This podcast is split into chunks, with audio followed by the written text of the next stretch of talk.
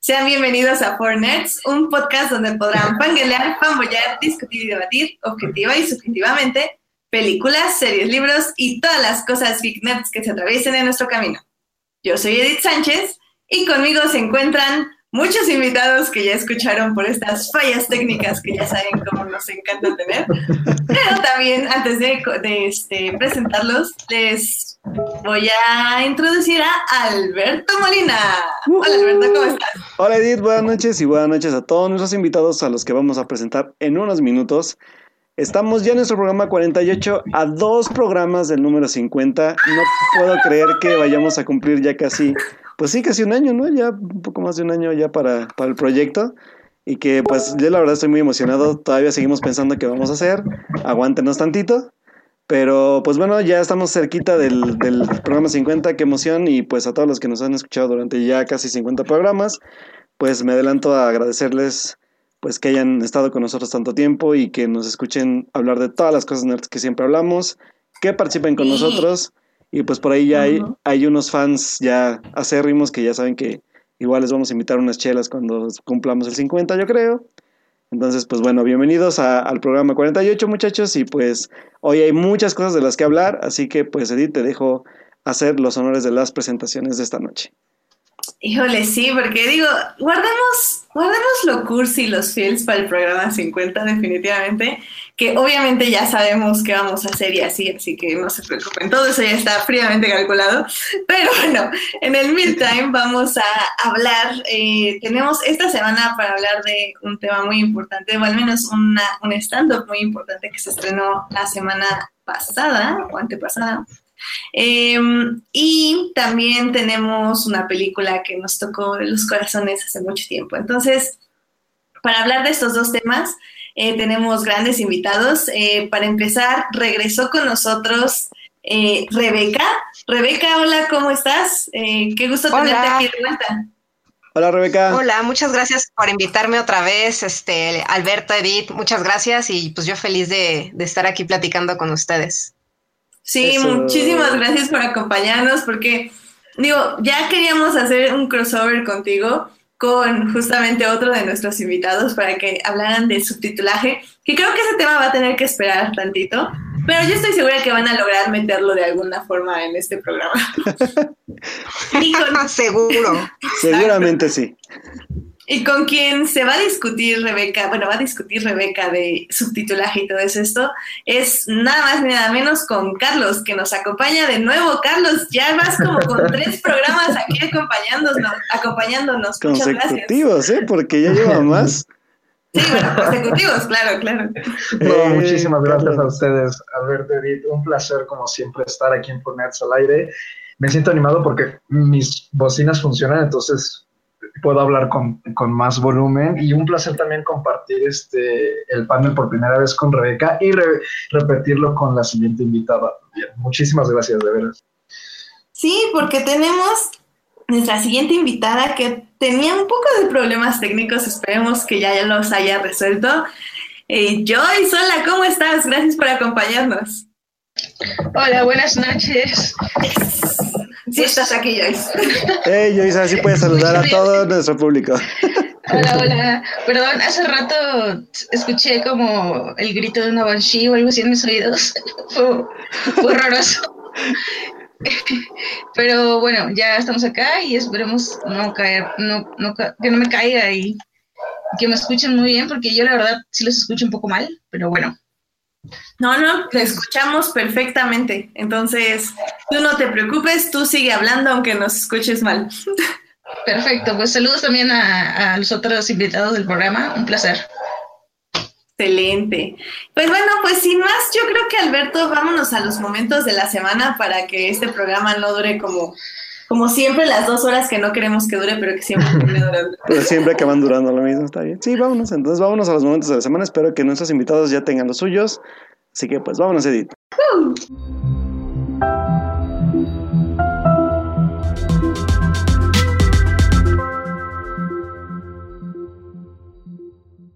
Muy bien, pues empecemos con Rebeca, que hace mucho que no nos visita aquí en Fornets. Rebeca, ¿cuál es tu momento de la semana? Híjole, yo he estado pensando como algunas cosas, pero no tengo uno en particular. Ahora sí me agarraron un poco medio en curva, porque este, no, vaya, estaba como metida en muchas otras cosas en, las elecciones, por ejemplo. Entonces sí, me quedé un poco fuera de, cualquier otro tema. Pero puede ser algo de las elecciones, no tenemos ningún problema. Fue, ahora sí que fue, fue un momento importante en nuestra semana. Oh, sí. Eso sí. Sí, bueno, este, independientemente de, por quien hayamos votado cada uno de nosotros, me parece súper chingón que, que la, el porcentaje de votación de gente que salió a votar pues fue súper alto, ¿no? O sea, normalmente estábamos acostumbrados a pues a la apatía, a que mucha gente lo viera como un proceso un poco medio inútil, hasta hace no muchas generaciones. O sea, yo todavía me acuerdo que mi mamá llegaba momentos en que decía, pues, ¿para qué salir a votar si no sirve de nada, no? Y de unos años para acá, creo que ya se cambió la percepción de eso y eso me parece como una gran noticia. Sí, o sea, la verdad es que algo que vimos definitivamente este domingo fueron casillas llenas, no solo tuvimos este pequeño problema con las casillas para personas en tránsito, eh, que también generó un debate interesante sobre lo que es tanto el deber ciudadano, que es actualizar tu domicilio, como realmente la necesidad de que tal vez sí hay muchas personas de tránsito que no tienen la oportunidad de sacar su credencial, entonces tal vez también el INE tenía que tener más boletas, pero digo, bueno, es algo que definitivamente no vamos a discutir, pero que sí, sí se vio la asistencia y que me alegra que al menos en la mayoría de los estados de la República este, fue una votación tranquila, no en todos, definitivamente sí hubo lugares rojos o bueno, de peligro, se puede decir. Pero bueno, creo que fueron unas elecciones tranquilas. Sí, definitivamente no hubo, este, vaya, otros problemas como sí había habido en otras votaciones, ¿no? Así de gente que robo de urnas, quema de casillas, cosas de ese estilo.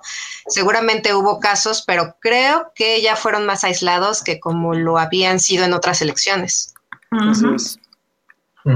Qué cosas, chicos. Pues no sé si quieran decir algo así rápido de las elecciones. No sé, no, yo no sé qué esperar, no sé, no sé, pero espero lo mejor y pues, pues sí, pues hay que estar atentos porque independientemente de quién haya ganado, eh, o bueno, de quién hubiera ganado en algunos universos alternos o algo así, o sea, creo que es nuestro deber como ciudadanos eh, exigir y aportar y exigir. Entonces, eh, es algo que creo que se nos olvida mucho como mexicanos, ¿no? De que nada más elegimos a quien tiene que estar ahí y nos lavamos las manos de lo que pase. Y eso, eso no, no debe ser aceptable sin importar quién esté eh, dirigiendo el país, el estado, los distritos, las alcaldías, el senado y los diputados.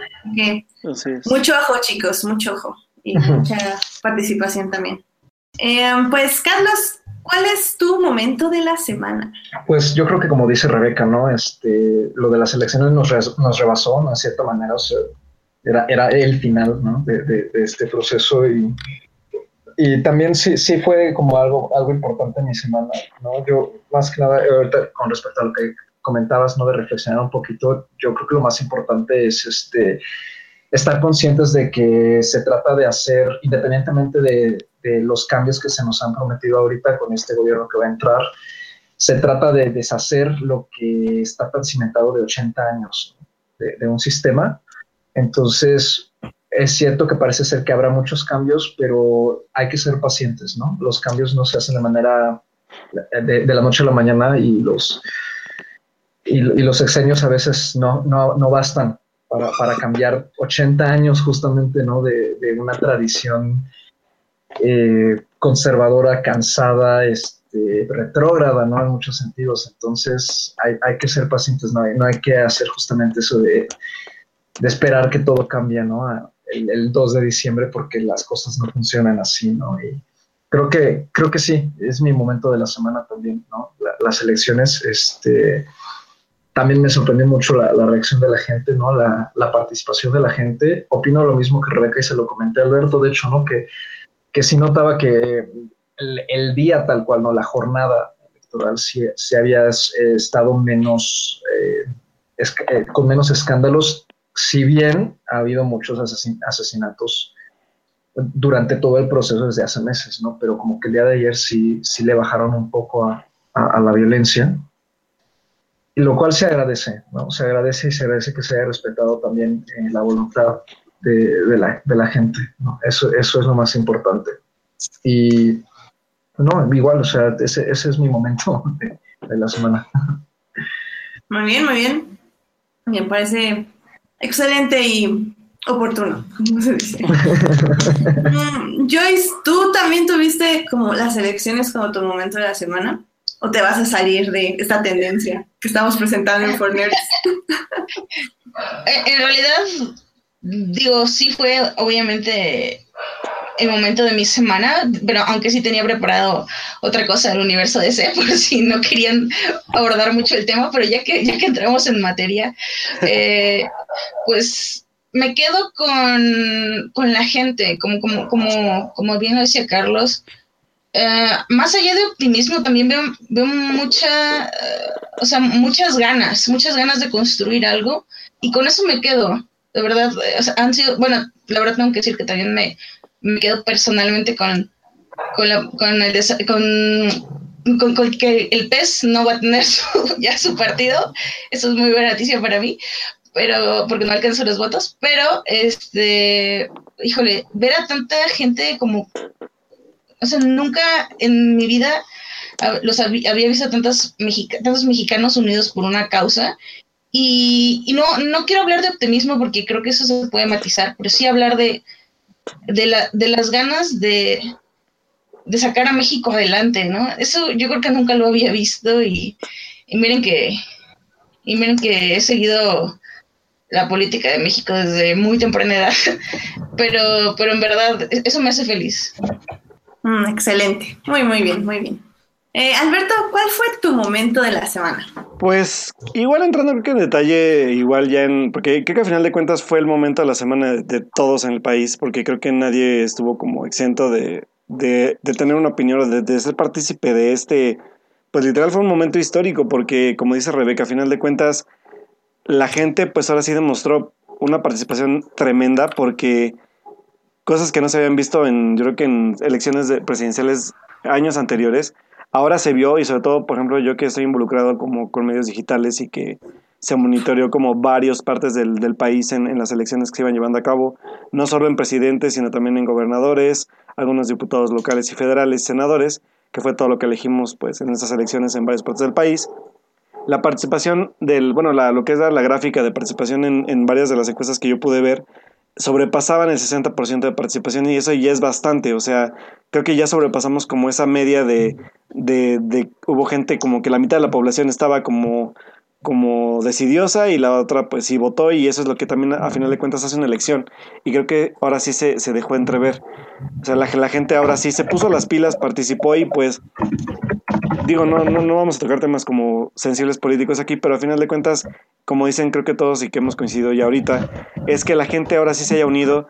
Yo por primera vez en mi vida me tocó este participar en una casilla especial que igual fue, fue un, puedo decir que fue un largo trajín para votar, fueron casi ocho horas de estar ahí parado esperando pasar a votar, pero creo que al final de cuentas el, el, la parte como el compromiso que tú tienes con el país ya es como, como algo que ya no te pesa tanto el estar ahí parado, ¿sabes? Sabes como que tu voto sí es primordial en esta, sobre todo en esta elección que fue tan, tan concurrida y tan participativa por la gente y que era así como de, tengo que votar, ¿sabes? O sea, no era como de, hay un chorro de gente y me voy. O sea, no, creo que sí fue ahora sí ese compromiso que tú sentías por el país porque en verdad hubiera un cambio, porque podemos sí ser sinceros de que no eran las mejores elecciones en cuanto a, en parte de candidatos, pero a final de cuentas, lo que habló esta vez, como decimos todos, fue la gente y que pues se quiere ahora sí trabajar en un proyecto diferente y que eso es lo que pues bueno, solamente habrá que esperar, como dice Carlos, yo concuerdo totalmente con él.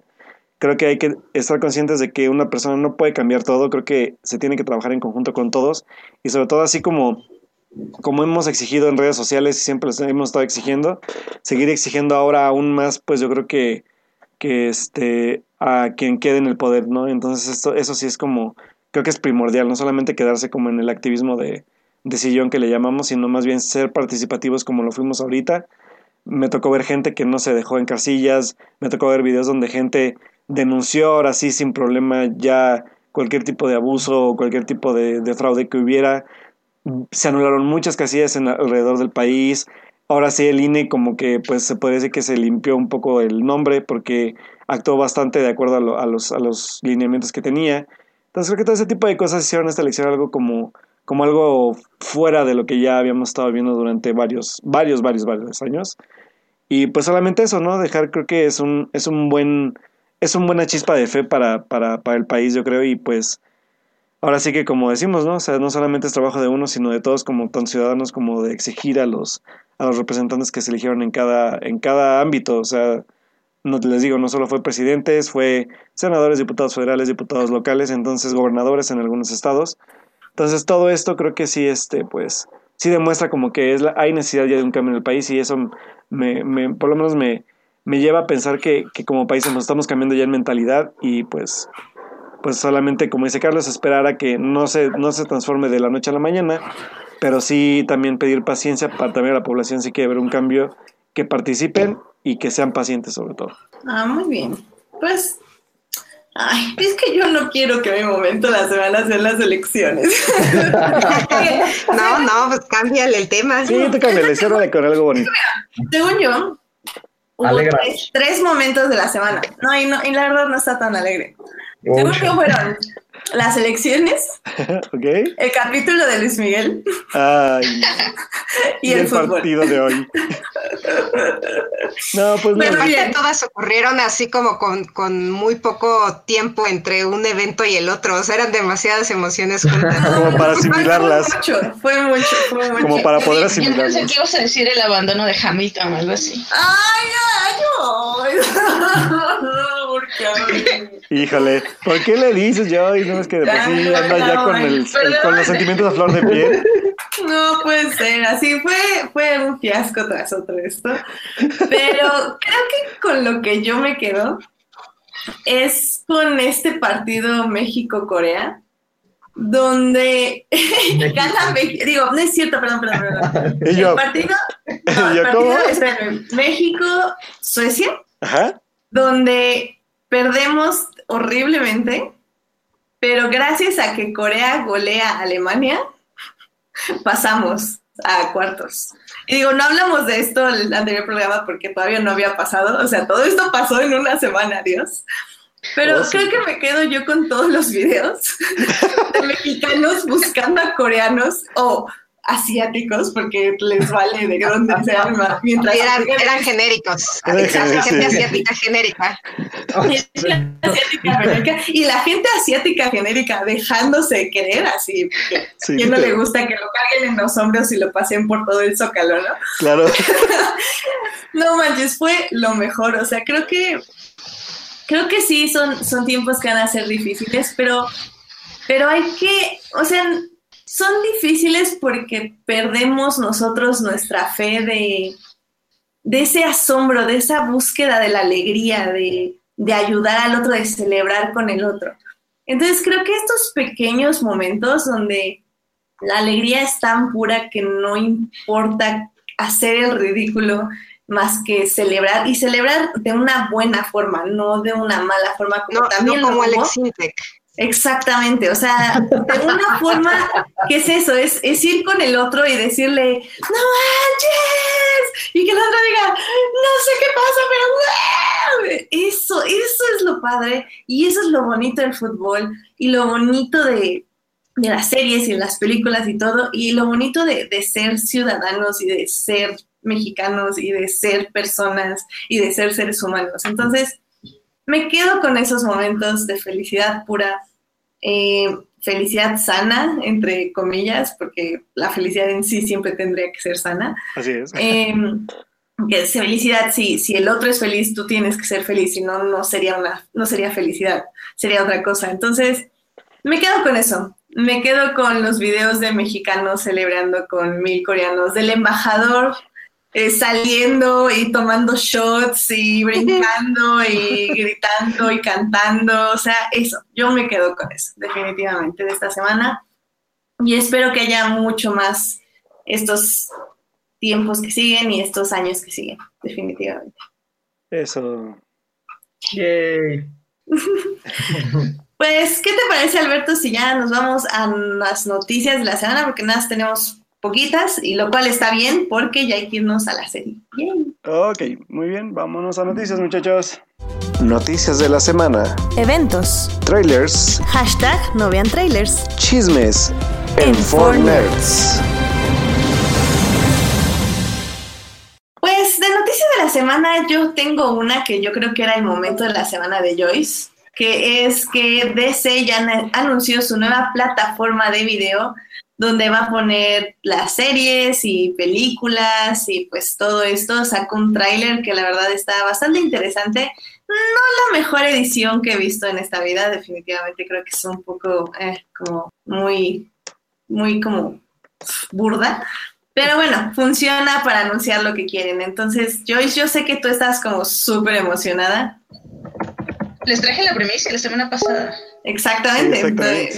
Entonces, entonces yo, yo sé que tú ya, ya la quieres. Entonces ya con este tráiler al menos ya tenemos como una idea clara de, de lo que quiere DC para, para los fans de DC. Entonces va a estar interesante y se ve bien, definitivamente. Así que si quieren les dejamos la, el tráiler ahí en, en la página para que lo vean y pues se vayan convenciendo de pagar, pues no sé cuánto dinero por tener todas las películas del universo de DC ahí en, en sus en su computadora, al alcance de sus manos, en, su aplica en sus celulares y en sus eh, computadoras y así. Em, Alberto, ¿tú tienes alguna noticia? Sí, pues tengo la noticia que igual estuvo corriendo ya hace, no tiene muchos días, que tener como unos dos, tres días. Se supone que recordamos que se estaba planeando ya hacer una secuela sobre Indiana Jones. Y yo ya no sé, ya no sé cómo le van a hacer con Harrison Ford, ¿verdad? Pero bueno. Y pues eh, por ahí igual le voy a pedir ayuda a Carlos porque Carlos fue el que me pasó el dato porque el atraso que se dio fue exactamente porque el guion no estaba gustando que se, bueno, que se estaba haciendo y entonces ahora se eligió a otra persona para escribir este guion que resulta que será la persona que escribió el guion de Han Solo. ¿Quién es Carlos? Ay, sí es cierto, se me va el nombre de esta personita aburrida, con poca imaginación y creatividad. Este, sí, sí, sí, sí, sí. Eh, ay, ahor- ahorita, ahorita, nos ayuda. Carlos, pero bueno, al final de cuentas, y aparte de la película creo que se atrasó hasta el 2021 o algo así. Sí, sí, sí, se atrasó muchísimo. Entonces, si pueden seguirla trazando, la verdad es que no nos preocupamos mucho. Igual si ya no la pueden tocar y no la pueden hacer. Los, los Kazdan, sí, ese par, ¿Son los Kazan? ¿no? Ah, no, no, no, no, no. Ellos, ellos eran los originales de, de, de Han Solo. Ah, sí. Se me, se me- Ay, Dios mío, ¿quién, ¿quién hizo esa cosa horrorosa? A a que Híjole, luego les paso el dato. Sí, sí. Sí, mejor luego se los pasamos, pero al final de cuentas creo que sí fue una como de las noticias que, que sí llamó la atención sobre todo porque pues bueno, o sea, ya esperando, bueno, más bien viendo que ya Disney es propietario de Lucasfilms, este, pues sí causa un poco de, de preocupación que siga este como backlash sobre Han Solo y sobre los demás proyectos de Star Wars y pues bueno, digo, al final de cuentas yo por lo menos no me urge una película de Han Solo, pero sí lo que creo que sí urge un poco es que arreglen el universo de Star Wars, pero bueno, ahora sí que... ¿Arreglar qué? Digo, ¿qué? ¿Qué? ¿Qué? ¿Qué quieres arreglar? Ya no voy a discutir de esto en, No, vivo. No no hay que arreglar nada. Star a- Wars no está bien. No voy a discutir en vivo. No puedo discutir estas cosas con todo el mundo. O sea, No Son a los. Kazdan, por cierto. no hay que arreglar nada de Star Wars. Star Wars está bien así. Bueno, no voy a decir nada más de eso. Así que bueno, si Edith tiene otra noticia. Eh, no, realmente yo no, no tengo idea qué pasó esta semana. Como digo, hubo mucho movimiento en diferentes lugares. Bueno, yo, yo como, yo como sí he estado llevando como, como, como varias noticias para otro portal también que, bueno, forma parte de, de- del, del lugar donde trabajo. Pues bueno, otra de las noticias fue también que se anunció que va a tener Guillermo del Toro su estrella en el Paseo de la Fama. Creo que no lo habíamos dicho eso la semana pasada, creo que sí fue de esta. Entonces- No, sí lo dijiste. ¿Sí lo dije? Ah, qué te Sí, sí, lo dijiste. Pues bueno, creo que era la Ah, única. bueno. Sería, Bueno. entonces, pues ya, creo que esa era la única. Sí, muchachos, porque creo que ahora sí, entre política, elecciones y demás, no tuvimos mucho tiempo. Ah, también tengo otra, yo me acuerdo cuál. Este, eh, eh, hace dos, tres días se abrió el parque de Toy Story Land en el, bueno, en Disney de Florida, que la verdad está muy bonito el lugar, no sé si ya pudieron ver imágenes muchachos de este lugar. Yo vi como un, como un tráiler que estaba padre, o sea, que anunciaba el, el, parque de diversiones como con los personajes y todo, está, se veía bastante lindo. Sí, aquí, bueno, yo la verdad es que como sigo a reconocido influencer que le paga a Disney por hacer su contenido, entonces... Es, eh, bueno, solo, bueno, sí es reconocido en el medio, pero como Carlos no sigue influencers, entonces creo que, creo que no va a saber quién es. Pero bueno, el chiste es que este chavo pues estuvo subiendo, fue, tuvo como igual acceso exclusivo al, a la preapertura del evento. Este, la verdad es que se ve bastante bonito. Yo la verdad es que dije, yo sí quisiera como poder tener el dinero para poder ir a algún momento no muy lejano. Y pues sí, hay un buen de atracciones muy bonitas. el diseño del lugar está bastante padre. Tiene muchas atracciones, en, no solamente de, como de rides, sino también como lugares que como que recrean este universo de juguete, que es lo más bonito. E incluso hay un, el video, de hecho, se los vamos a dejar en la página. Cuando inauguran el parque, quienes inauguran el parque son los soldados de, de plomo. Y van, bajan, bajan, el, como el cartelón del logo del, del Toy Story Land. Y está bastante chido, la verdad. Si pueden checar como un poco de material, igual hay imágenes del parque, hay algunos videos. Este, igual si, si quieren, por ahí les dejo el, el video de, de influencer famoso patrocinado por Disney. Y pues este. y pues sí, la verdad es que fue igual un, una buena noticia eso y que hay un lugar más que visitar de Disney. Y pues bueno, creo que esas son las únicas noticias que sí tengo, muchachos, porque estuvimos muy, muy, muy, muy, muy, muy, muy escasos. Pero podemos hablar de nuestra serie más tiempo. Sí, espera, ya hablamos de que se está, Greta Gerwig está planeando... Ah, no, no hablamos de eso. Ah, pues así lo tengo casi fresquecita. bueno, pues eh, Greta Gerwig, la directora de Lady Bird, eh, pues bueno, anunció que está como preparando la, una readaptación del libro, este, Mujercitas, no sé cómo se llama en inglés. Sí, Little, Women. Little Women. Little Women. Eh, y pues bueno, la verdad es que aquí lo que llama la atención es que la película tendría un súper elencazo. Está considerando pues eh, reclutar para su película a Emma Stone, a Meryl Streep, a Saoirse Ronan, a Timothy Chalamet y a Florence Pugh. Este, señores, es un elenco bastante, bastante, bastante llamativo. Así que suena bastante antojable, sobre todo porque Greta Gerwig creo que es una directora, pues la verdad es que para mí bastante como infravalorada. Entonces, pues vamos a ver. Uh, yo, yo, yo creo, según yo tengo entendido, que como apenas va a empezar la producción y todo este rollo, podríamos estarla viendo como en unos tres años. Así que solo hace falta que tengamos paciencia.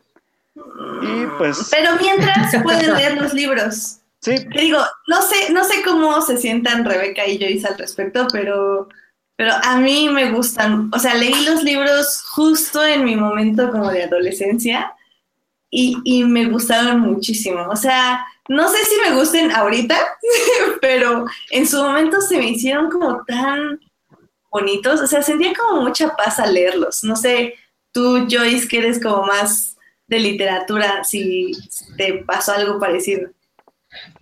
Fíjate que lo leí al mismo tiempo que, que Orgullo, Prejuicio y bueno, esas cosas.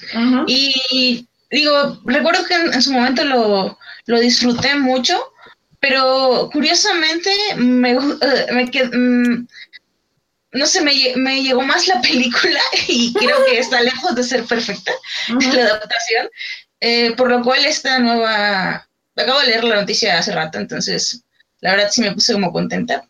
Eh, mm, creo que, no sé, igual, igual como hablamos de muchos de estos remakes, creo que esto, esto también puede, depende hablando de por la directora, por dónde lo quiere llevar, creo que puede ser muy, muy pertinente. Digo, sé que faltan tres años, pero, pero me encantaría ver, no sé, esta perspectiva, ¿no? Eh, ¿Y tú qué opinas, Rebeca? ¿Sí fue un libro importante en tu literatura? Pues yo, yo lo leí hace, pero muchísimos años, o sea, onda tipo preadolescente, no sé si como en la secundaria.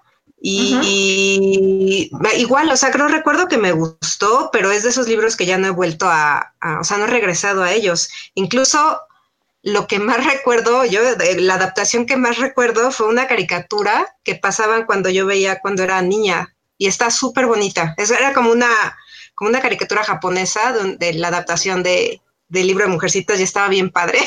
o sea, esa, ese es como el recuerdo que tengo más, este, más presente. Y la historia se me hace muy linda. O sea, también me emociona esta adaptación nueva. Nice. Sí, sí, sí. Creo que, creo que Mujercitas ha tenido, sí, como dicen, no perfectas, pero al menos relevantes adaptaciones a tanto la literatura como, digo, a las series como al cine. Entonces, sí, definitivamente sí. ¿Ustedes chicos leyeron el libro? No, yo no lo he leído. No, no lo he leído tampoco. Híjole, pues hay que leerlo, chavos, porque está, está, bueno, no sé, porque como Rebeca yo también lo leí hace mucho, entonces creo que, creo que va a haber que retomarlo antes de ver la adaptación de Greta. Ah, hay hombrecitos también, por si gusta. Ah, sí, y también está padre. Ah, sí es cierto, de la misma escritora. Ah, sí, es la secuela, básicamente. Pues habrá, que leer los dos. Sí. Sí, están padres, los dos me gustan mucho. Va, va, va, muchas gracias. Hay, que, hay que buscar, Carlos, para hablar de eso. sí, estoy. Ah, sí, sí, en efecto, está Little Men. ¿Eh? ¿Eh? ¿Qué tal? y luego Boys. ¿Y luego qué? Boys. Es Little Boys, ¿verdad? No, Little Men y luego Boys. Ah, o sea, son dos partes. Es una secuela de Little Men. La, órale, eso no sé. Boys and How They Turn Out, a sequel to Little Men.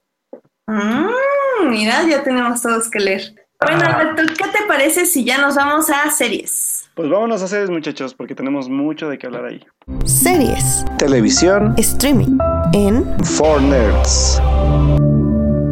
Bueno, chicos, pues la semana pasada salió eh, algo que sí les comenté rápidamente eh, cuando nos pasamos a series, que fue este stand-up comedy de Hannah Gatsby llamado Nanette. Este stand-up salió en Netflix y pues básicamente, mm, o sea, si no lo han visto, yo les sugeriría bastante que lo vieran y tal vez regresar después con nosotros, pero la verdad es que no hay como muchos spoilers, o sea, lo que vamos a comentar pasa definitivamente en, el stand-up, se comenta y todo y se, se refiere ella a todos estos temas, pero definitivamente no hay nada que, les podamos quemar porque la manera en que es entregado y dicho todo esto es pues de manera única y muy, muy, ah, muy directa a los temas que quiere tratar. La verdad es que no sabría qué más decir así como de introducción más que véanlo. Eh, y pues vamos a empezar a discutirlo. Eh, me gustaría empezar contigo, Rebeca. ¿Tú ya conocías a Hannah Gatsby y su trabajo como comediante o fue tu primera introducción a ella? Sí, yo no la conocía. O sea, la verdad es que este stand-up es lo primero que, sé de ella. Eh, yo me enteré porque varias chicas este, feministas que sigo en Twitter lo empezaron a recomendar, pero, o sea, primero fue una, luego otra, luego otra, y dije, a ver, entonces lo tengo que ver, ¿no? O sea, algo está pasando aquí. Sí, claro. Y, en algún momento alguna de ellas preguntó que si era la chica que sale en Please Like Me, que es una serie australiana que yo no he visto, o sea, pero sé que quienes la han visto les gusta bastante y, y ya vi que pues ella también sale en esa serie y después vi que también, bueno, ya tiene como una carrera más o menos larga en el stand-up pero sí, básicamente yo no sabía nada de ella cuando, cuando le puse play al especial y no sé, o sea, es como, fue como un tsunami, ¿no? Que te pasa por encima. Porque aparte, como, como tú le pones play a un stand-up, y bueno, yo soy fan del stand-up y veo todos los que puedo y así, ¿no? Entonces, más o menos como que uno ya sabe qué esperar cuando, cuando ve ese formato. Y de repente aquí empieza con ese formato, jajaja, jajaja, y como de la mitad hacia el final se vuelve una cosa tan fuerte y tan dolorosa que dices así de, ¿por qué estoy llorando si los stand-ups son para que me ría, no? Entonces a mí me empecé como, como riéndome, como viendo el chiste y todo eso, y me dejé llevar completamente por el estilo de, de Hannah, que, que además yo creo que lo hace conscientemente tener esta estructura, ¿no? Que empieza como un, como un stand-up más o menos este, típico, como los demás, y después le da un cambio que se vuelve otra cosa. O sea, a mí también ya después cuando terminó me costó trabajo decir, es un stand-up, es una presentación, es un monólogo, es... ¿Qué es, no? Porque estaba viendo una cosa que yo no había visto antes. Y, y es que, como dices, tiene como una estructura muy definida y creo que Carlos eh, la analizó un poquito en Twitter. Eh, Carlos, ¿tú nos puedes hablar justo de, de, esta estructura que utiliza Hannah Gatsby para entregar estos mensajes superpoderosos que quiere dar? Híjole, es, eh, es toda una impresión ¿no? la que te causa. Eh, justamente yo creo que concuerdo con Rebeca, ¿no? o sea, esta división que hace de, del programa, por así es lo que empieza como, como queriendo ser estando, pero sin lanzarse a la brisa barata. Porque, porque sí, sí es un, digamos, la, la, primera media hora sí es algo más chusca, entre comillas, pero es chusca eh, con pincitas, ¿no? O sea, no es una risa de cada cinco minutos, es, te va llevando poco a poco. Y, y yo creo que algo que me gusta mucho es su escritura, y, y, y sí lo, lo, comenté un poquito en Twitter, en lo, lo, poquito que escribí al respecto, es que es, eh, te va generando esta tensión, ¿no? Una tensión que ella relaciona con la manera en que funcionan los chistes, ¿no? En que te crea un problema y luego con el punchline te, te lo, te lo te, digamos, te relaja con él, ¿no? Aquí al contrario, el punchline nunca llega en el sentido de un chiste y cuando llega es no, no, no es de risa, ¿no? Es, es al contrario, es un golpe que, es un golpe contra el muro de la realidad, ¿no? En el que Hannah te logra meter eh, en sus zapatos, te pone en sus zapatos, me atrevería a decir, te pone los zapatos de una mujer, ¿no?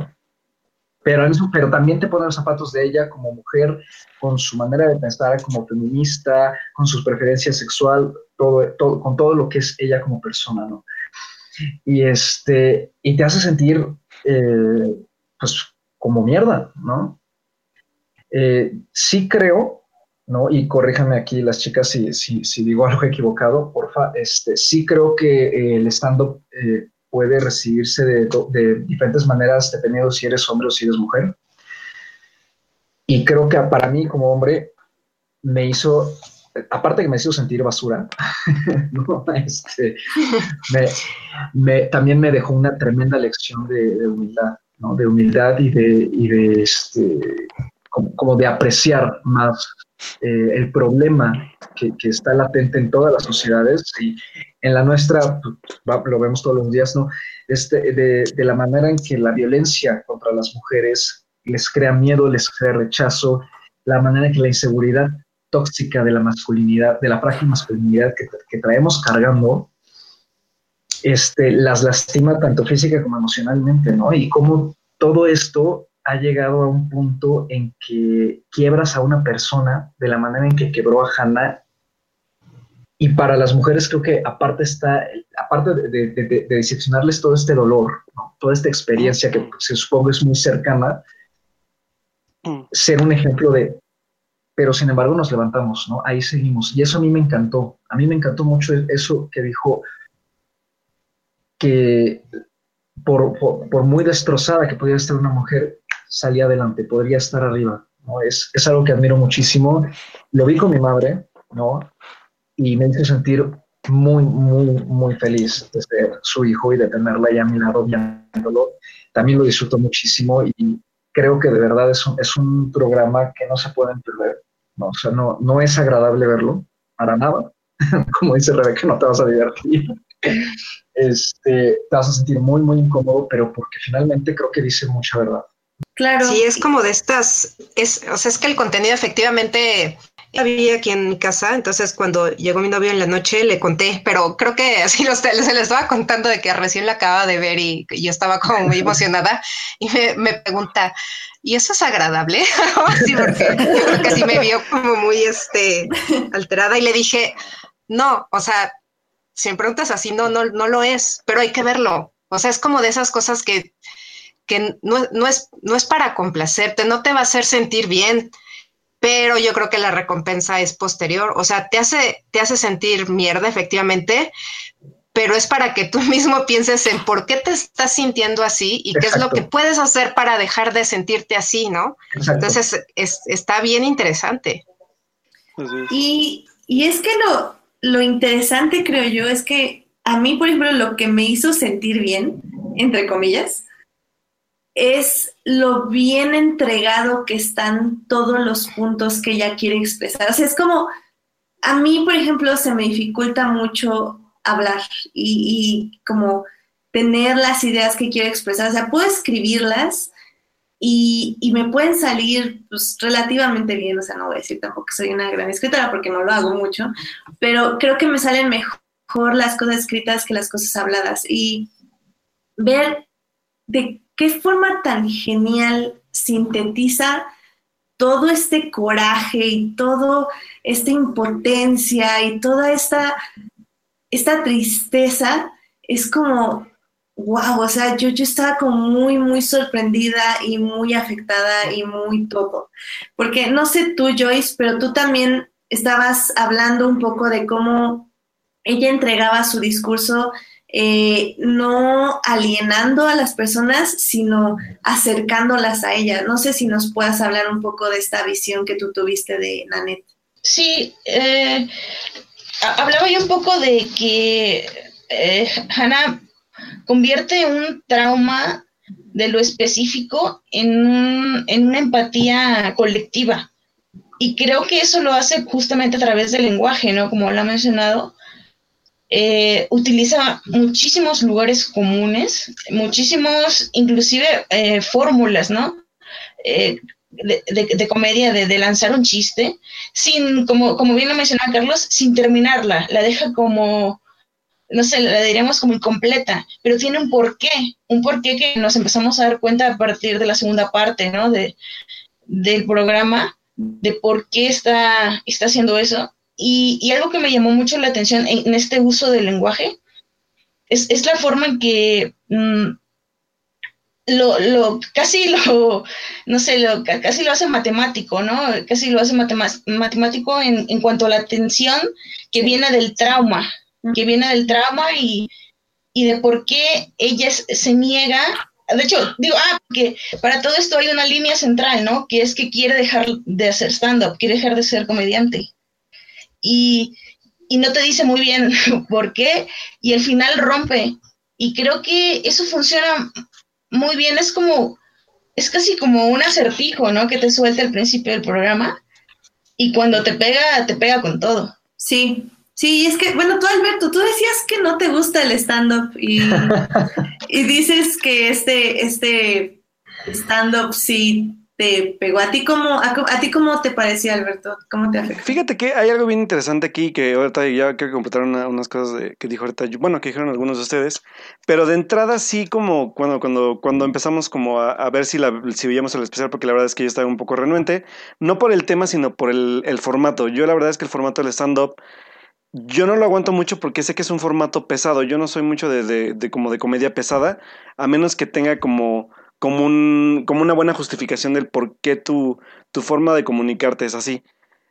Lamentablemente, yo los stand-ups que creo que se están como dando mucho, como, como que están, como que está teniendo un poco este movimiento estando, pero en México, mm, creo que tiene demasiado, demasiado como crítica, pero no tiene un contexto y una crítica en verdad honesta como la que tiene el, este especial de Hannah, ¿saben? O sea, creo que sí se hablan como de temas actuales, se hablan como de situaciones como chistosas, pero incluso creo que yo iba a comparar un poco algo porque yo, por ejemplo, tuve la fortuna o desfortuna que el único stand-up que creo que he visto en vivo, en vivo, que me tocó fue de, de este señor influencer llamado Chumel Torres, que aparte de ser chico mil cosas como comunicador y demás, pues sí, es, es, es, es, pues sí, la verdad es que eh, para mí fue un stand-up de incoherencias y de temáticas totalmente encontradas y, y nunca, nunca amarraron entre sí, que la verdad, yo la verdad es que a las, a las dos horas ya me quería salir porque el, stand-up dura tres horas de, ese güey. No manches.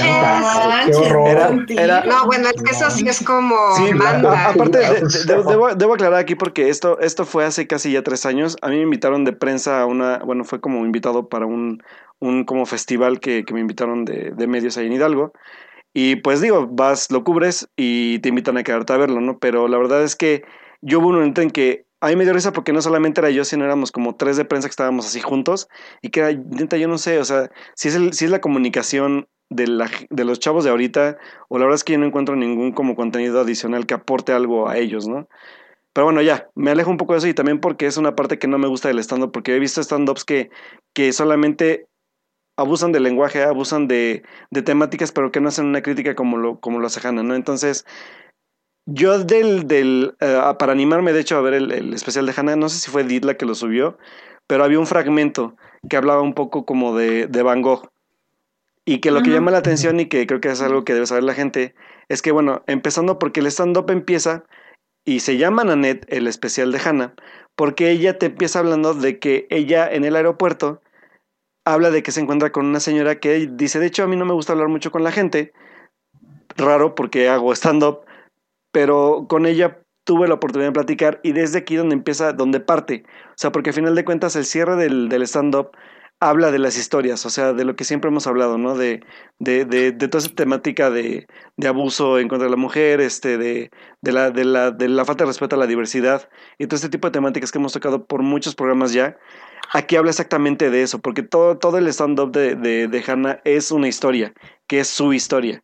Entonces creo que eso, aparte de todo, la hace muy, muy, muy, muy empática en el aspecto de que conectas rápidamente con ella porque ella se nota que lo ha vivido, o sea, no, no, es, no es como pantalla, es totalmente creíble y es, y es totalmente, yo creo que real, ¿no? O sea, es como de, te conectas totalmente con lo que ella pasa y cómo va escalando, como lo, como lo platicaba Joyce ahorita, ¿no? O sea, cómo, cómo escala las temáticas, porque yo cuando empezó el programa, la verdad es que puedo decir que a los 20 minutos no me reía de nada. Primero porque me costó un poco de trabajo, de trabajo adaptarme al lenguaje porque ella es australiana, porque aparte su lenguaje es un poco, un poco muy rápido y atropellado, pero ya como fui agarrándole el hilo, ya fui como que empezando como a ver por dónde iba, ya como los 20 minutos todavía no llegaba a esta parte como donde dice Joyce que era, ella dice, ¿saben qué? Yo quiero dejar de hacer stand-up. Entonces ya dije, esto ya va por como por algo, porque la construcción que va tomando es como muy intensa, o sea, ya va, ya va como escalando. Y, y algo que sí creo que debo reconocerle un poco del cómo ella cuenta su historia, a través de este formato que es el stand-up, que yo la verdad no confiaba en, o bueno, no, no me parecía como el idóneo. La forma en que ella te explica, sobre todo si a ti, o sea, a ti que nos estás escuchando que no te gusta el stand-up como a mí, ella te explica las bases de la comedia. O sea, es como yo como persona que me gusta hacer comedia, cómo baso la comedia y cómo son los, los aspectos básicos de la comedia que es, ella te lo explica, de hecho, es crear tensión, liberando tensión con un punchline y un chiste con el cual te vas a reír. Esa es como la estructura básica de la comedia que ella maneja. Y en la cual se basa todo, todo el programa que hace, que dura, o sea, dura ahora, dura ahora seis minutos, para mí se me pasó volando, la verdad. Y que todo, sí. toda esa estructura se lleva ya a cabo como, como que ella la verdad lo ha trabajado bastante bien. Creo que está muy, muy bien trabajado cómo va, cómo va como entrelazando las, las temáticas, porque a pesar de que hace cortes como a veces abruptos, sabes que ese es el momento en que ella debió haber hecho el corte para darte o un punchline o un momento de reflexión sobre lo que está hablando. Porque no, la... lo, lo, sí, lo interesante de eso es como eh, cada cosa que dice va a tener un desarrollo durante todo el stand-up. O sea, te dice como la parte de algo Luego a los 20, a los, bueno, a los 10 minutos va a retomar eso que dijo, pero le va a, le va a agregar algo. No, y, y, luego dentro de 20 minutos le va a agregar otra cosa. Pero, pero, y ya cuando concluye, ¡fum! No, o sea, y, y, lejos, lejos, lejos más bien de, es que sabes que son como, son como, como piedras, o sea, o podemos decir como tabiques de temas, temas como temas de, un tema es un tabique, los va recopilando porque después los va a ir uniendo. O sea, primero recopila uh -huh. todas las temáticas que va a tocar y las empieza a pilar en, el, en la narrativa que ella va manejando. Para que al final haga el cierre que para mí me parece. Des, ¿Cómo es que, cómo decirlo? Como que, como que de, iba a decir destrozador, pero no, no, no es la palabra.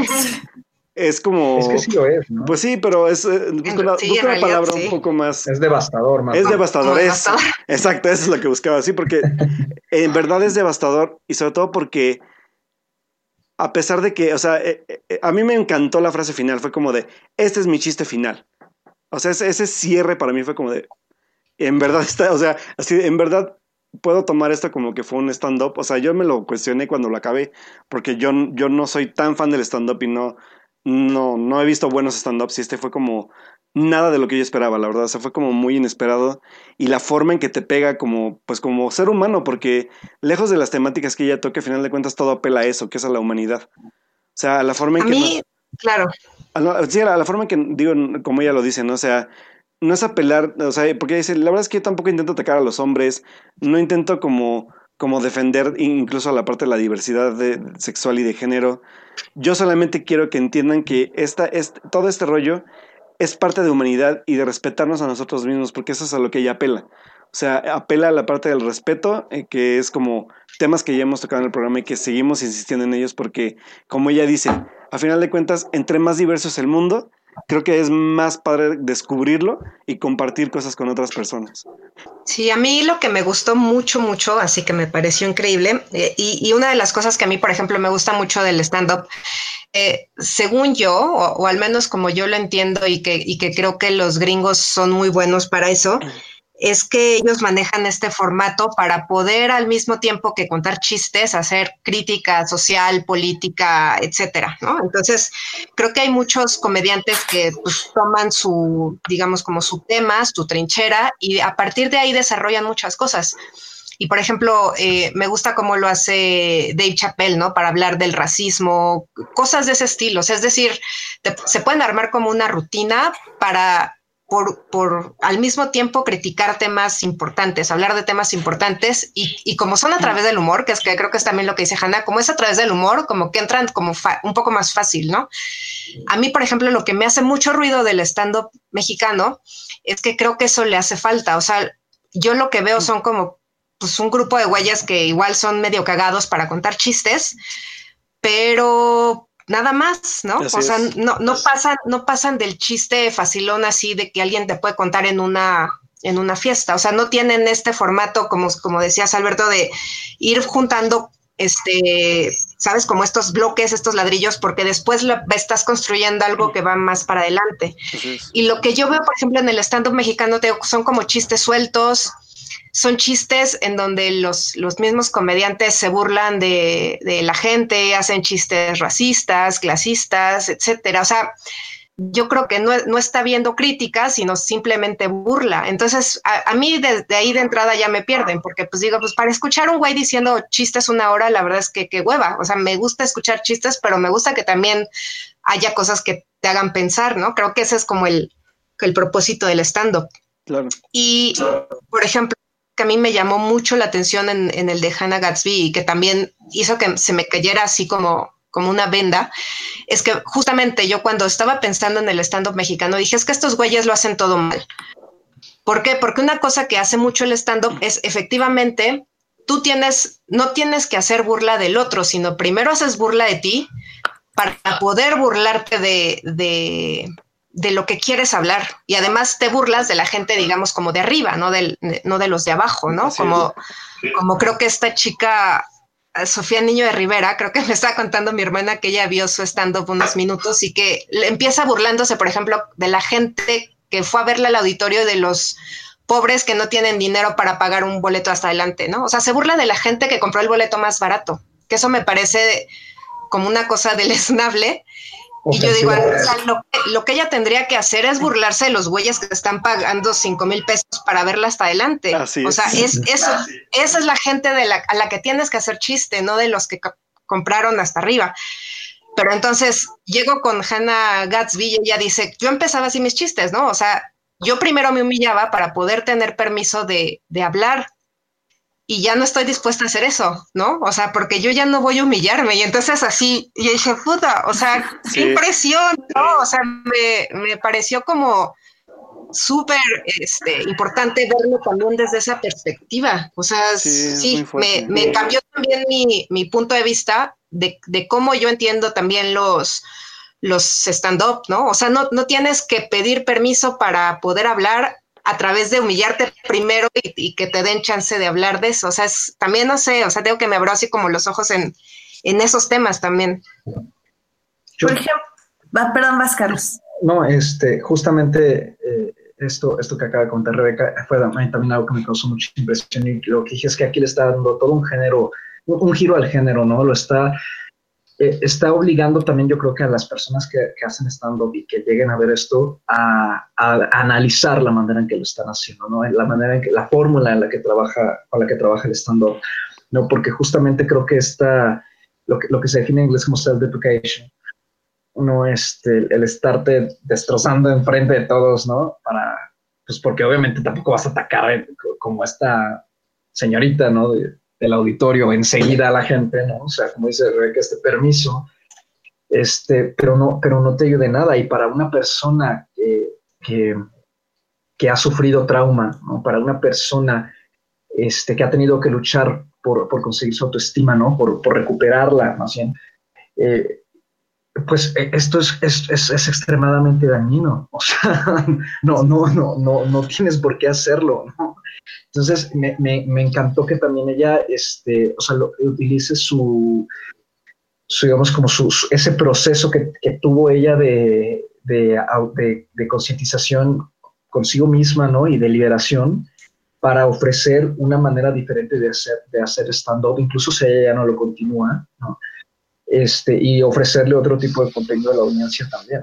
Sí, es que, o sea, al final del día creo que eso es lo padre, lo interesante de, de Nanet, es como puede ser una clase de cómo cambiar el stand-up, de cómo evolucionarlo y, y, y también, como, como, dicen ustedes, cómo hacer que los comediantes se den cuenta de lo que están haciendo. También habla mucho sobre la familia, que creo que eso es súper fuerte todo lo que dice, o sea, como ella empieza como a decir estos chistes de su madre y, mm. y de ella y su relación y cómo se llevan, y lo transforma en una declaración muy íntima, muy personal de, su madre acerca de, de, cómo la ve a ella y por, de los miedos que tiene de por cómo era ella o cómo es ella.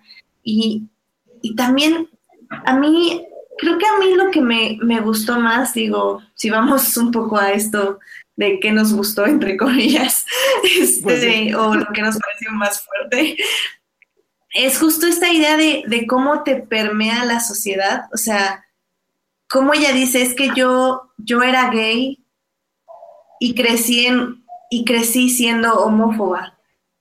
Y es súper fuerte, porque creo que creo que es algo que no nos damos cuenta o mucha gente no se da cuenta hasta muy tarde o, bueno, o esperemos que no sea tarde, o sea, sino muchos años después.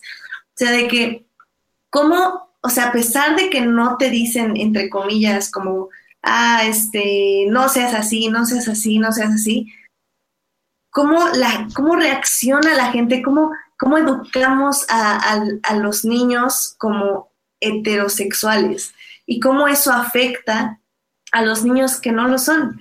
Y, eso me pareció como súper fuerte, cómo ella se dirige a todo esto de, cómo crece odiándose a sí misma y cómo tiene que aprender a, a perdonarse de cierta forma o a, a, vivir con su persona, ¿no?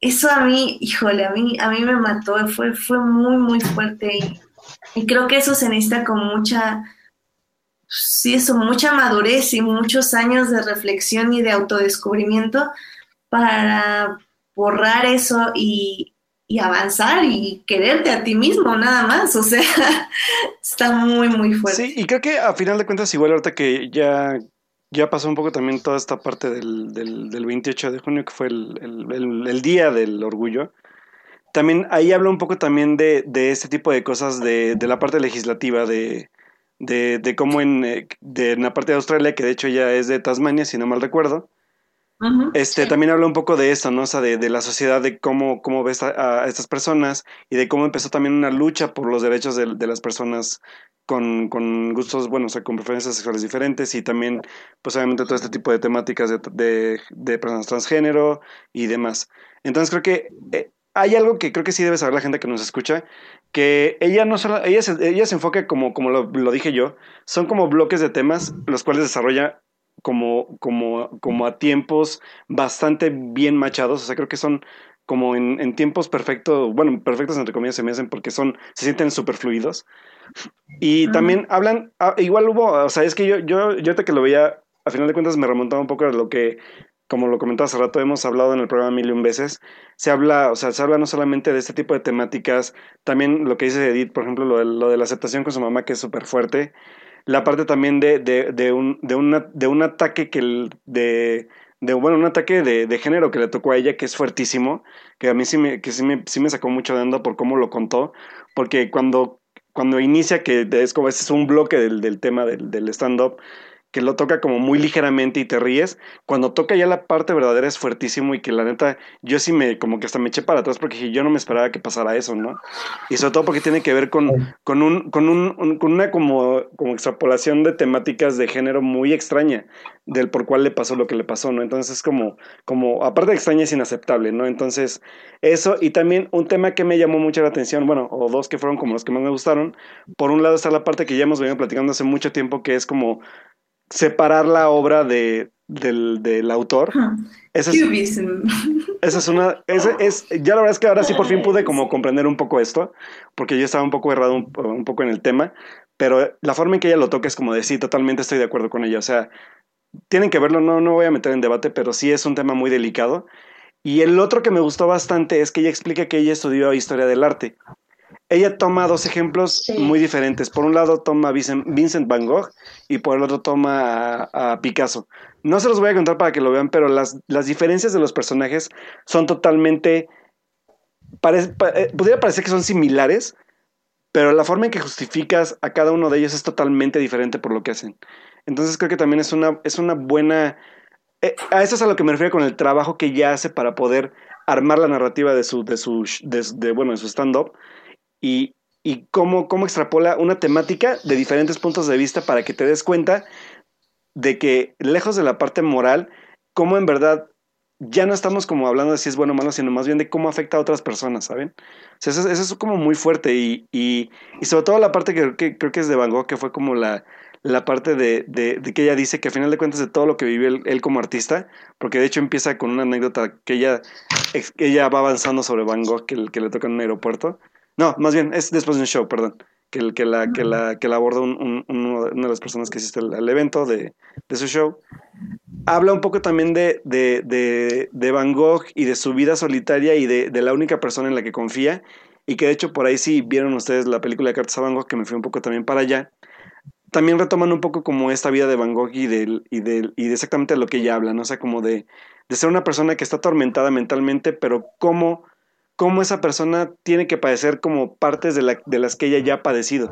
Porque ella también te habla de, de, problemas un poco emocionales que ella tiene que, que, extrapola mucho a la parte de Van Gogh. Entonces, esta parte también que mete como su conocimiento del arte, este tipo de personajes, la parte de Picasso que yo la verdad es que no la sabía y que me sacó muchísimo de onda, que sí dije, wow, o sea, es como, o sea, y, y de hecho por ahí salieron también personajes, salen, salen a relucir personajes como Woody Allen, incluso Harvey Weinstein ya sale en este tipo de, bueno, en este stand-up y este Roman Polanski también por ahí salen como al, tema de lo que estamos hablando, porque también la parte de la separación de la obra y el artista.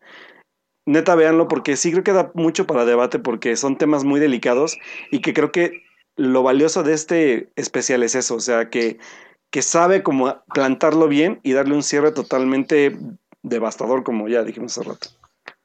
Yo quisiera. Sobre todo porque, na, eh, Nas, rápido, sí. este, creo que no es tampoco de, eh, alguien que intenta como imponer sus, sus, ideas, imponer sus ideas, creo. O sea, tampoco es que llega y te dice, la neta es esto y pa, y te la deja. Sí. Sino, al menos a mí la sensación que me da es de alguien que te, te dice varias cosas para que las pienses y, y tú mismo llegues como a conclusiones. Hey, sí, totalmente. Pues eso se me hace muy chingón. O sea, por ejemplo, to, toda esta parte de Picasso, efectivamente, uno podrá tener un conocimiento previo de Picasso no, y, o una idea ya, ¿no? Este, previa, etcétera. Pero lo que te dice, dice, ay, híjole, a ver, o sea, creo que, creo que también es lo que habíamos platicado con, con Edith la vez pasada en relación al Me Too y eso. La cosa no es como, como que la gente, que tú le digas, las cosas son así y la gente va a cambiar, sino ponte a pensar tantito, ¿no? Así de, si, si, a lo mejor quieres seguir viendo películas de Woody Allen y está bien, pero no sé, o sea, esto que, que, que se haga esta discusión entre la obra, el artista, bla, bla, bla, el que haya algo que te haga pensar un poco en eso, o sea, me parece que ahí está lo valioso. Sí. Y creo que ella lo hace bien, o sea, el decir, ok, o sea, es, yo no voy a negar, como ella dice de Picasso, ¿no? O sea, el cubismo es un gran movimiento, bla, bla, bla, pero tampoco voy a dejar de ver lo otro. O sea, creo, creo que esas dos cosas este, están, están unidas y, y para uno, y sobre todo para llegar a este punto que hablan de la humanidad, tienes que tomar ambas cosas, no puedes deshacerte de la otra. ¿no? Claro, sí, sí, totalmente de acuerdo. Sí, Joyce. ¿sí vas a Joyce, decirnos Joyce, algo? Joyce. Sí, que, que me parece que lo que estamos hablando en cuestión de que ella más que nada está, pro- es- está proponiendo algo, lo, lo dice muy claro desde el principio cuando habla de que su ídolo era eh, Bill Cosby Oh, y sí. dice algo de, dice algo de que es bueno replantearse las cosas, ¿no?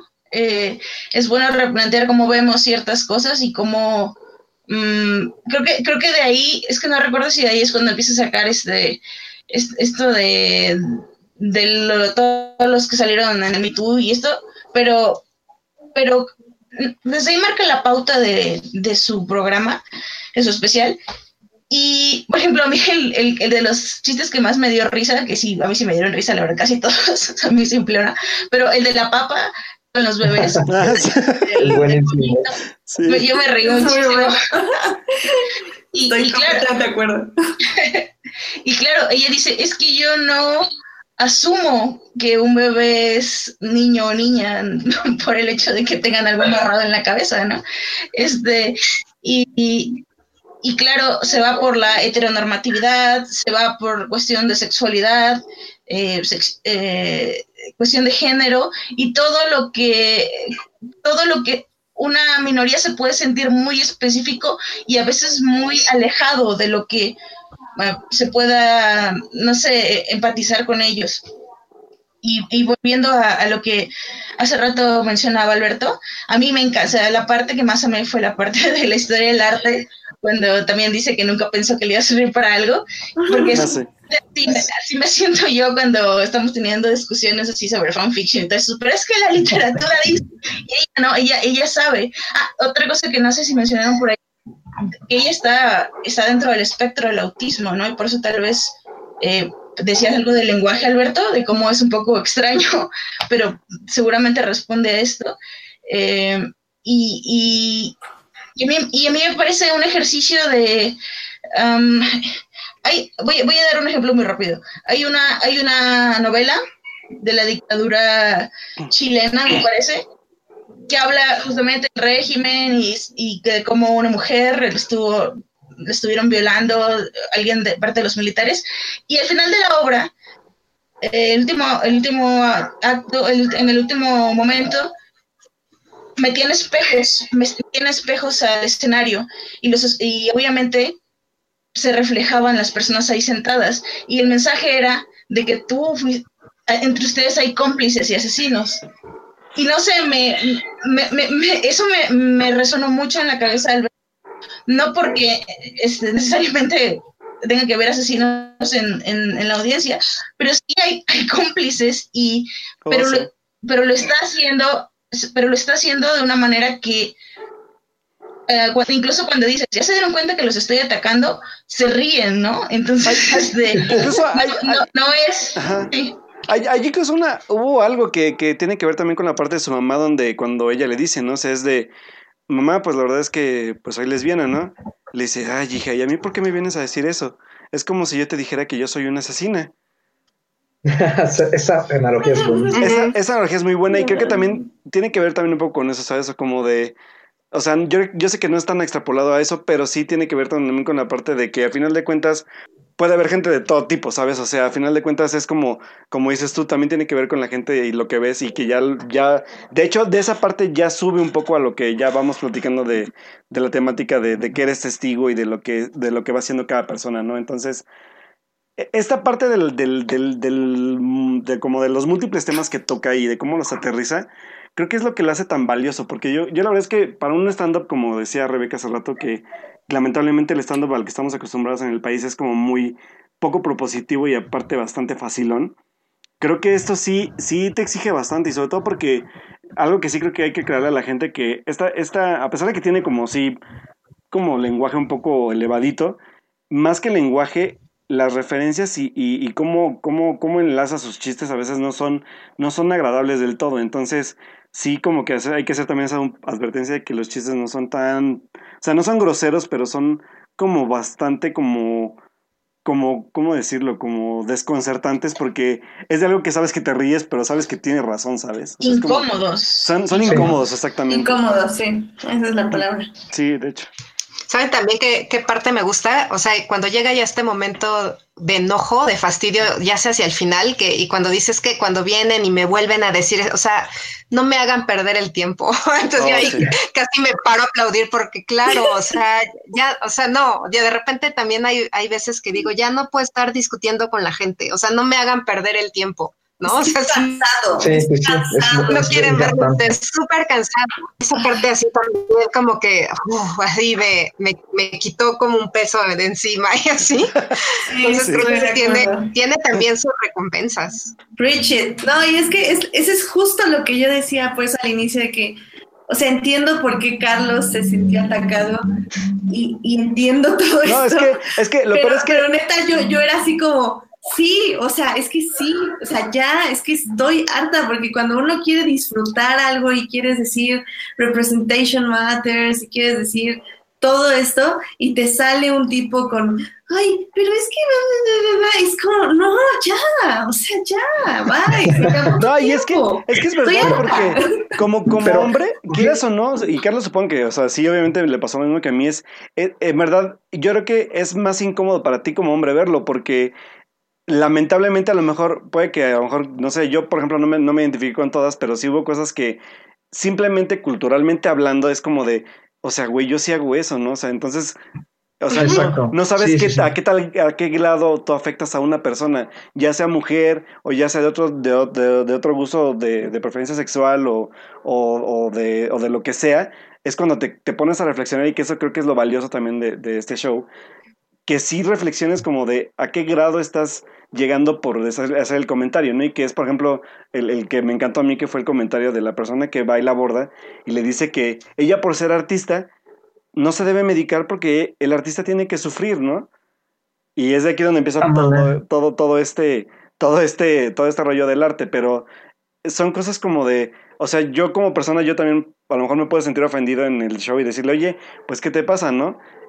Y, y, es como de, como de no sabes a qué grado esa persona ha sufrido o como lo, como lo explora Hannah, pero, pero hay algo detrás, ¿no? Y es como tú no sabes hasta dónde llegas con un comentario tan simple como ese. No, y aparte, ¿sabes qué? O sea, lo de, es que justo es eso, a mí lo que, lo que dije, ah, caray, ¿no? O sea, hace que, te, que, que toda la audiencia se confronte a sí misma con el prejuicio inconsciente que cargamos, porque finalmente creo que todos cargamos un prejuicio, sí, ¿no? claro. que, que, se nos ha ido, se nos, se, o sea, es muy fácil decir, es que me lo inculcaron, ¿no? Y, y quitarte de la responsabilidad, ¿no? Así como de, así me educó mi sociedad, así me educó mi familia. Así, así eh, somos los mexicanos. Es, ¿no? Exactamente. o sea, no es por echar esa responsabilidad, pero es que en parte sí, o sea, es, es, son... Eh, digamos, juicios y pensamientos que están tan enraizados, ¿no? Ya eh, en, en, en, el imaginario colectivo de la sociedad, por ejemplo, la nuestra, desde hace 100 años, si no es que más, o sea, y que aunque se han ido reduciendo, ¿no? Eh, son, eh, hay semillitas que ahí siguen perpetuándose, ¿no? O sea, las seguimos cargando de una u otra manera y de repente salen, ¿no?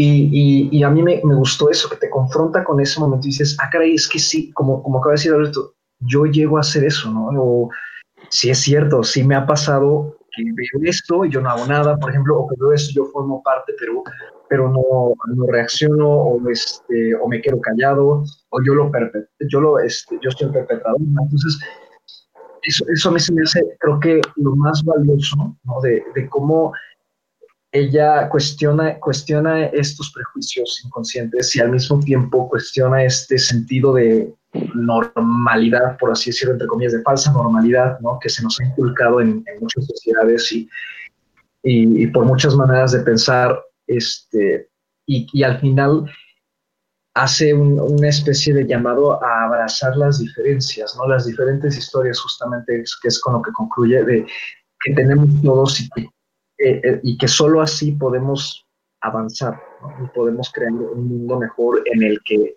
se espera que, que, que todos los prejuicios se reduzcan, más de lo que, de lo que se han ido reduciendo con, con el paso del tiempo en algunas personas. ¿no? yo iría un poquito más lejos que tú en eso, en el sentido de que, poniendo el ejemplo del feminismo, que la base es la sororidad, hay también teorías que se llaman sororofobia, porque no puedes uh, abrazar esas diferencias a menos de que empatices con ellas. Uh -huh. Y saber que, que, tú no perteneces a ellas, pero que pero las tienes, o sea, las tienes de alguna forma que comprender, porque si no, esa conexión nunca se va a lograr. Sí, claro, como, como ahorita lo que ocurre con este, todo este movimiento de, bueno, se originó con lo que pasa en Argentina, ¿no? Y este, de, lo del proaborto, por ejemplo, ¿no? O sea, que tienes que comprender también, o sea, creo que, y sobre todo como hombres, ¿no? Creo que a nosotros es como de, pues, ahí nosotros no tenemos vela en el entierro, ¿no? O sea, no, nosotros, o sea, lo que nos toca es apoyar, es escuchar y es apoyar, y este, pero no decidir, porque no, no, nosotros ahí sí, no es, no es nuestro cuerpo finalmente, ¿no? O sea, y, y, y, creo que lo importante es justamente eso, como dice, como dice Joyce, o sea, crear, crear esa empatía que, te permita despegarte un poquito del es que yo, ¿no? O sea, porque yo veo mucho eso, por ejemplo, con el tema del aborto, hombres y mujeres, ¿no? O sea, que es lo más triste también, creo es que yo estoy en contra del aborto porque yo jamás lo haría para mis hijos o bla, bla, bla. Y es como de, ajá, sí, pero no te, o sea, pero, pero ¿en qué te afecta a ti, no? A ti, persona, que otra persona tome esa decisión, ¿no? Por circunstancias completamente ajenas a ti, ¿a ti en qué te afecta? O sea, uh -huh. ¿no? ¿Por qué no comprendes las circunstancias por las que esa persona está pasando? Porque estoy seguro de que si tú, las, si tú estuvieras pasando por ellas, estarías tomando la misma decisión, ¿no? Así es. Preach it, preach it. Bueno, chicos, pues creo que ya nos tomamos un buen tiempo para hablar de esto. Eh, ya nada más para concluir, eh, Carlos y Rebeca, ustedes nada más querían decirnos que el subtitulaje es perfecto, y que lo aprueban. Creo yo, no sé. Sí, sí, sí, lo apruebo, perfecto. Sí, está, está, muy, muy bien, muy bien este, adaptado, bien llevado y se, se, se, se disfruta, fluye, fluye, muy bien. Excelente, muy bien, me, me, me parece, me gusta que, que, aprueben ese tipo de subtitulaje y que Netflix al menos le haya echado ganas a este subtitulaje que valía muchísimo la pena que se entendiera y que se transmitiera el mensaje, definitivamente. Sobre todo porque creo que Rebeca estará totalmente de acuerdo conmigo. Eh, una de las cosas más difíciles de traducir es humor. El humor es, sí, es un, es un reto y, y cuando se trata de subtitular con, con los limitantes que hay de espacio y tiempo es aún más difícil. Entonces sí, sí creo que el trabajo es, es de aplaudirse, de, hecho. Sí, es súper complicado. O sea, a mí lo que más me parte la cabeza es cuando sale así algún chiste y, y, más así cuando un chiste referencial y yo así de, oh, ¿cómo le hago para que se entienda esto? Así es muy complicado. O sea, sí, ya la gente que veo que, que traduce stand-ups, este, no, mis respetos. Sí, lo hacen, lo hacen muy bien. Y pues, digo, al menos de que quieran agregar algo más, este, pues sí, definitivamente al menos yo me quedo con esa conclusión de mi, su historia es mi historia y mi historia es su historia y, y, justo eso, busquemos esa empatía y esas, busquemos unir las historias y, y no pensar solo en mi historia, sino también en la de los demás. Y pues véanlo y coméntenos qué les pareció si no lo han visto o si ya lo vieron, pues en el chat ahí estamos también recibiendo sus comentarios, así que pues véanlo y coméntenos, muchachos. Muy bien. Pues vámonos a cine rápidamente. Pues vámonos. Películas. Cine. Cartelera comercial en Fortnite. Este fin de semana se estrenaron varias películas que no vimos porque... Pero sabemos que Carlos y Rebeca vieron algo, tengo entendido. Entonces, Carlos, ¿por qué no nos hablas rápidamente de lo que viste este fin de semana? bueno, ya de ver este fin de semana vi, vi, más cosas que una, pero el estreno creo yo, el, verdadero estreno importante de la semana es este Desobediencia, ¿no? la nueva película de Sebastián Lelio y su primer proyecto dirigido en inglés. Está protagonizado por Rachel Weisz, Rachel McAdams y Alessandro Angola, que me sorprendió mucho. De las otras ya esperaba grandes cosas, pero no, no de él, ¿no? Y, este, y es una historia, híjole, compleja, eh, fría, eh, sobria, distante, pero al mismo tiempo tremendamente detallada. Para, mí me gustó mucho. Este, habla sobre una mujer cuyo padre es un rabino en una comunidad ortodoxa del norte de Londres, este, muy cerrada, eh, en todos los sentidos, y al morir su padre ella se le obliga a regresar obviamente para, para el funeral y se reencuentra con dos personas de su pasado, entre ellas este, un, pues digamos, ¿cómo lo, diría, cómo lo definirías tú, Rebeca? Este, antigua flama. Antiguo. Sí, ¿no? Amor. ¿No? Este... Sí, como que son dos chicas que llegaron a tener como una algo, ¿no? Como una relación muy cercana, se separan y después por esto, por una cuestión vuelven a verse varios años después y hay algo, ¿no? Sí, sí, regresa, hay algo ahí y, es, y bueno, y el regreso justamente de Ronita a esta, esta eh, comunidad, pues desencadena eh, problemas, ¿no? Tanto en la comunidad como con cada uno de los, de los protagonistas. Este, a mí, algo que, me gustaría comentar rápidamente para no tomarnos todo, todo el tiempo, es que eh, me gustó mucho que como bueno, con mi experiencia con las primeras películas de Lelio como Gloria, ¿no? Y una, una mujer fantástica, ¿no? De hace unos meses, es que eh, están muy enfocadas en, en, una protagonista, ¿no? Este, en la experiencia de, de, una mujer en específico. Y aquí como que va un poquito más allá y se expande a tres, ¿no? Da la impresión de que Ronnie es la, es la protagonista y en que se va a enfocar todo, pero conforme se desdobla la película, te das cuenta que los, los otros dos personajes no, no, son tan secundarios como parece, ¿no? Es como una triada que va muy equilibrada en sus conflictos y, este, y, y que incluso a pesar de que nos, nos presenta esta relación prohibida, este, eh, va un poco más allá de eso, de la típica película de amor prohibido, con fin trágico, fin feliz, una feliz.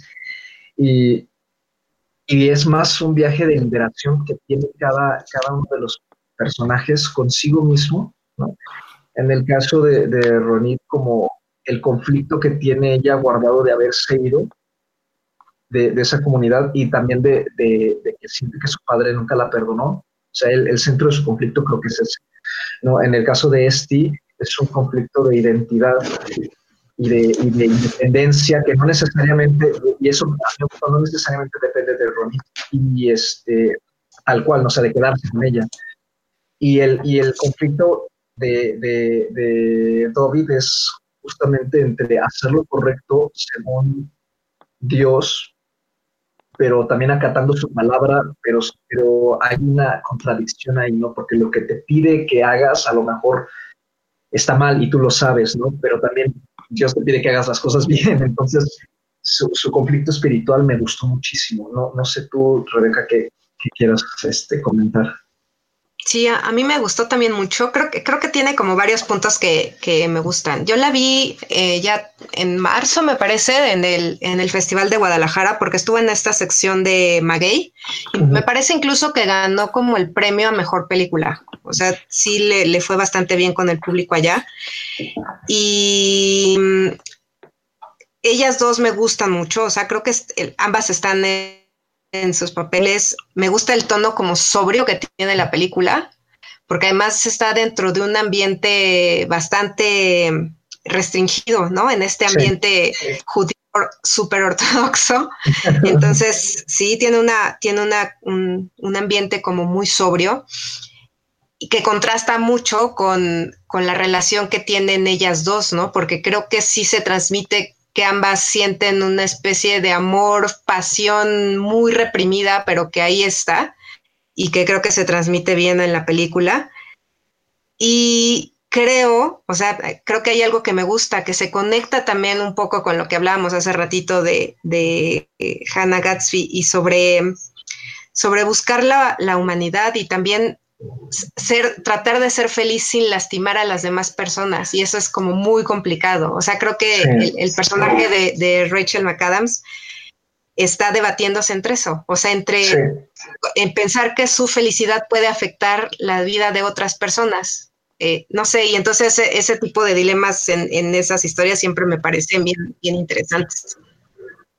Y es que aparte, este, como dices, ¿no? la, película se siente un poquito, la han definido mucho como distante, ¿no? Como fría. No, pero creo que es un gran acierto de la cinematografía y de la técnica del helio para contar una historia justamente en la que sientas también, y no sé si te pasó, esta, pues no peligro, o sea, pero sí, sí, sí transmite mucho esta sensación de entre vergüenza y miedo a que las descubran. Hay como mucho que permea a lo largo de la película y a mí eso me pareció una gran estrategia para empatizar con los personajes porque no los tenemos tan, digamos, tan, no, hay una focalización tan inmediata y tan subjetiva como por ejemplo con Marina en Una Mujer Fantástica, ¿no? Que tú ves todo desde su punto de vista, ¿no? Y, ya, o sea, está, está muy padre lo que hace ahí, pero, pero vamos, no, va más allá, ¿no? Y en cambio aquí creo que, que este, que, utiliza el, vamos, el, el pretexto del amor para explorar y dar comentarios sobre la religión, sobre la identidad, la independencia, sobre este, el lastimar a otras personas, como dices. Y creo que, creo que es un trabajo muy, muy redondo. La verdad es que sí.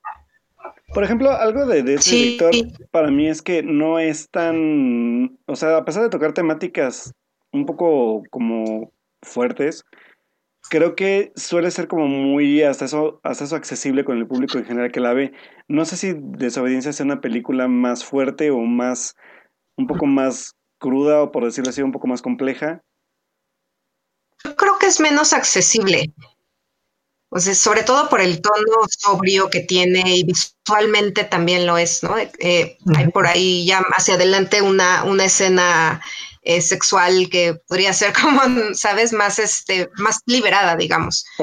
Pero me da la impresión de que todo el resto es, es como muy restrictivo, muy así, incluso se siente como, como opresiva la película, creo. Entonces, yo creo que podría ser menos accesible que las anteriores.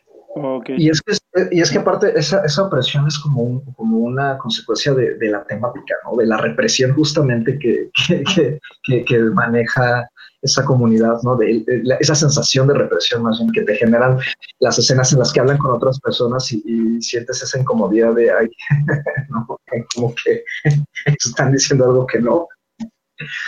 Y no sé, sí, estoy de acuerdo con Rebeca, sí es una película menos accesible. Y aparte, no sé, no sé tú qué piensas, eh, sí hay un cambio, creo yo, de, de cómo Lelio viene haciendo sus películas venía haciendo sus películas con esta, porque sí, sí extraño un poquito como alguna sensación fantasiosa que sí mete mucho en, por ejemplo, una mujer fantástica, ¿no? O sea, esta, como alguna escena así soñadora, por así decirlo.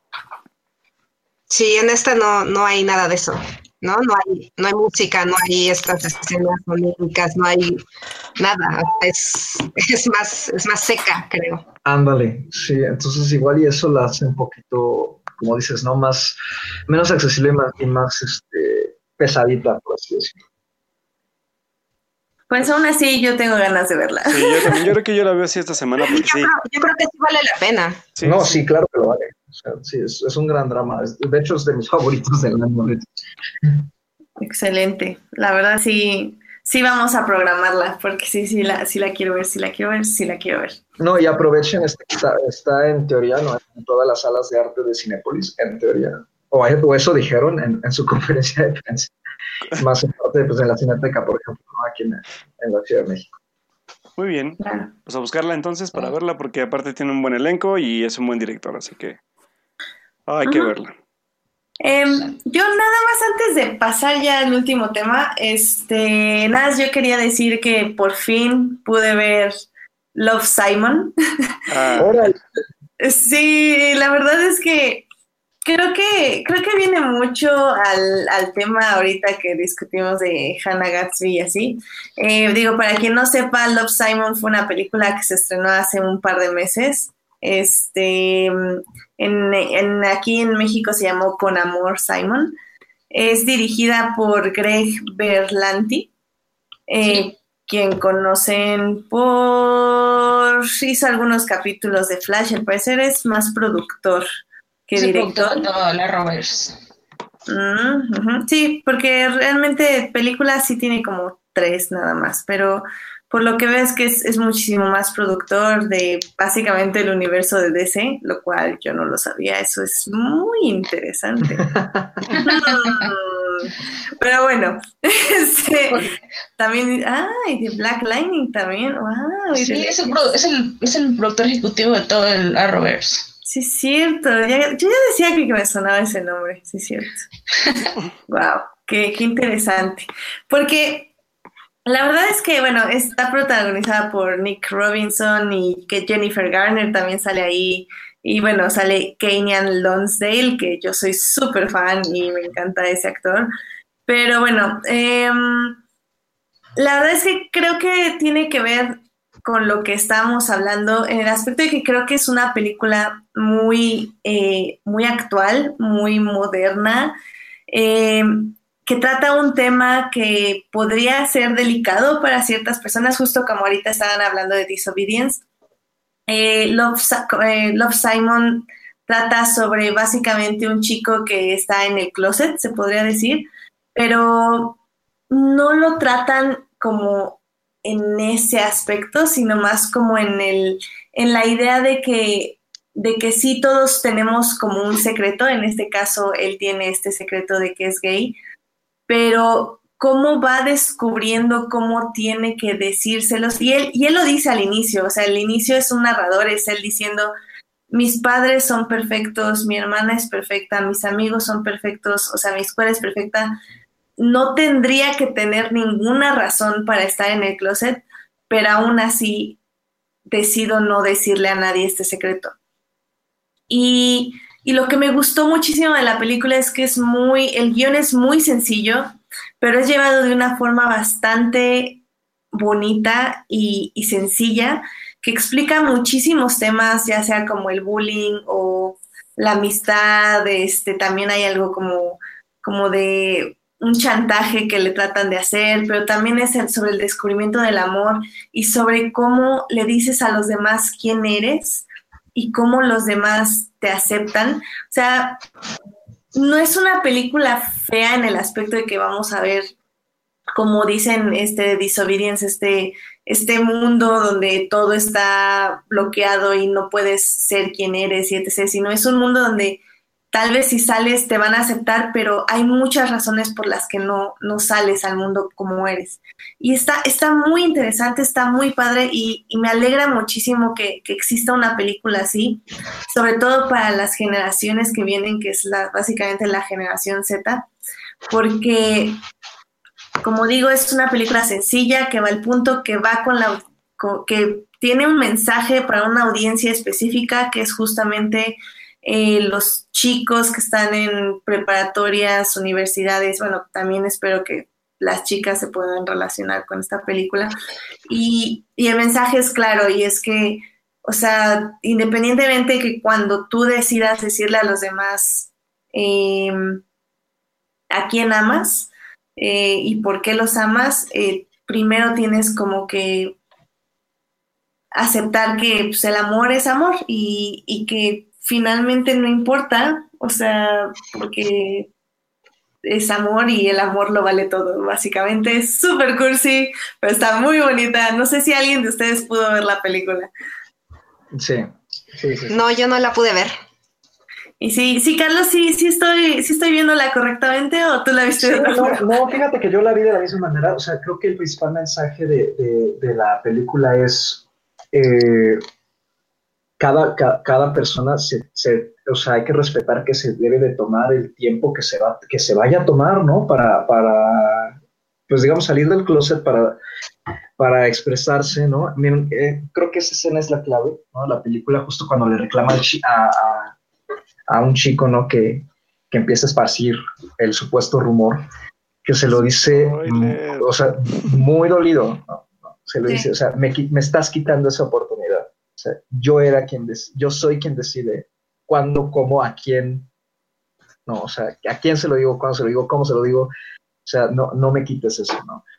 Creo que ese es, este, ese es el, esa es la verdadera tesis de, de la película. He leído, fíjate, he leído varios reviews y de y increíblemente son, son de miembros de la, de la comunidad que son este que dicen que la que, que es una película como muy eh, como de white privilege no de, de que pues, sí, pues sí, ¿no? de que es, eh, y justamente por, por, la narración inicial no de que mi, mi, mamá es tolerante mi papá es tolerante mi escuela es tolerante todos son tolerantes. todo es perfecto no entonces que, que, entonces la película es como de, ¿y que entonces cuál es tu gran tragedia?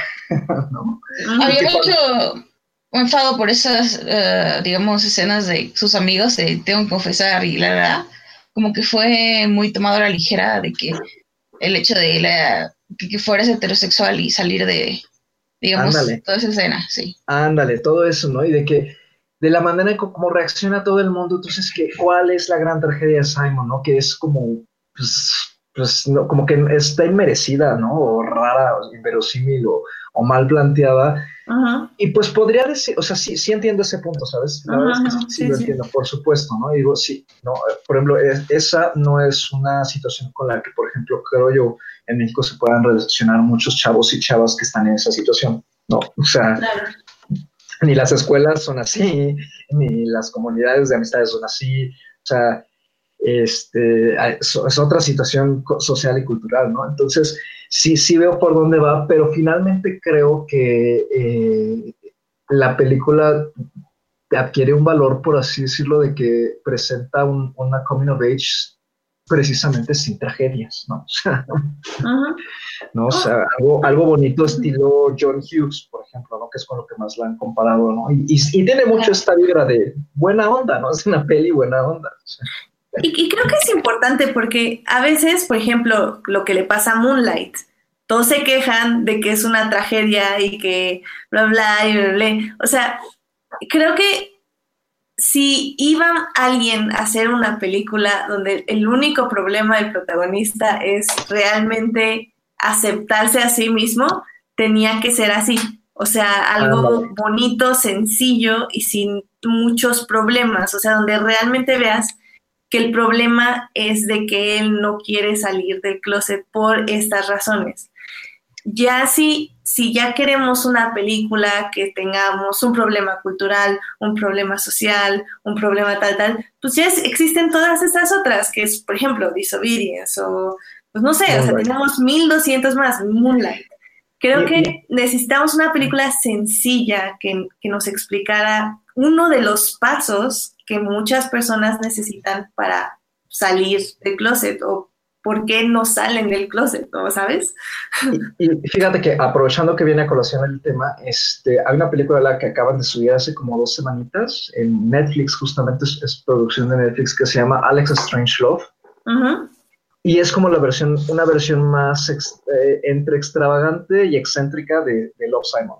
Es igual, un chavo que, que, eh, ahí el chavo es, es, más bien es bisexual, ¿no?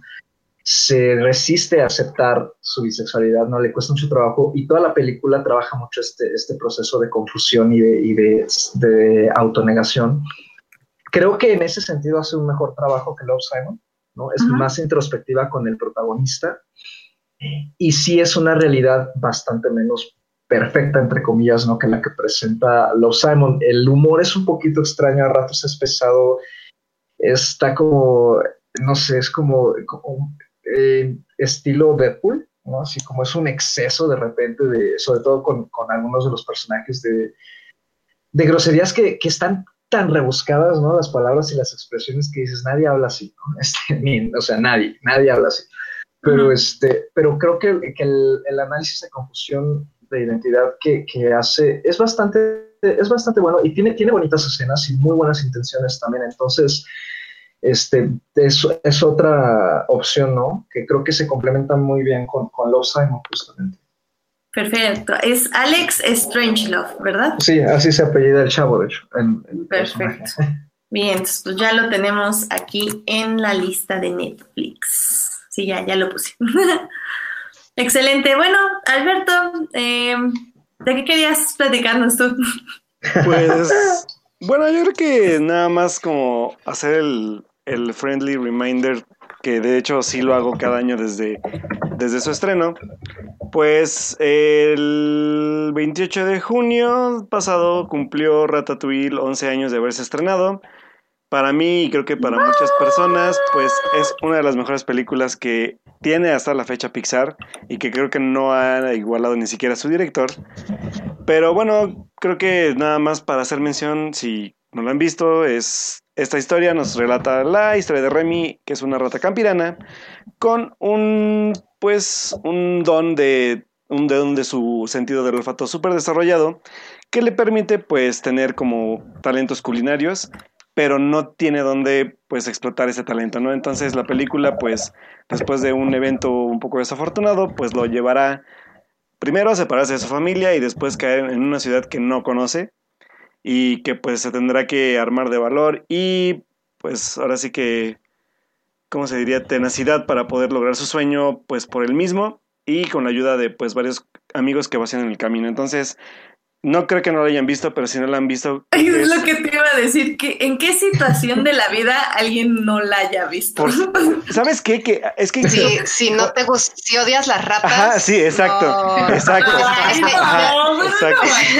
exacto. es lo que Es que por, por experiencia personal, o sea, yo no la vi 11 años porque de verdad yo tengo una fobia muy cañona hacia las ratas. O sea, no puedo, o sea, es fobia, fobia. O sea, las veo y realmente me paralizo, no puedo, este, brinco, o sea, cañón y realmente me tardé en ver la película porque dije, es que no puedo ver una película que trate sobre una rata en la cocina. O sea, es, para mí es la peor pesadilla que puede haber en, todo el planeta, se los juro. O sea, aunque decía, aunque decías, yo sé que son dibujos animados, esa idea así me parece, todavía la, decirla me parece así inconcebible. O sea, no, no, me la imagino.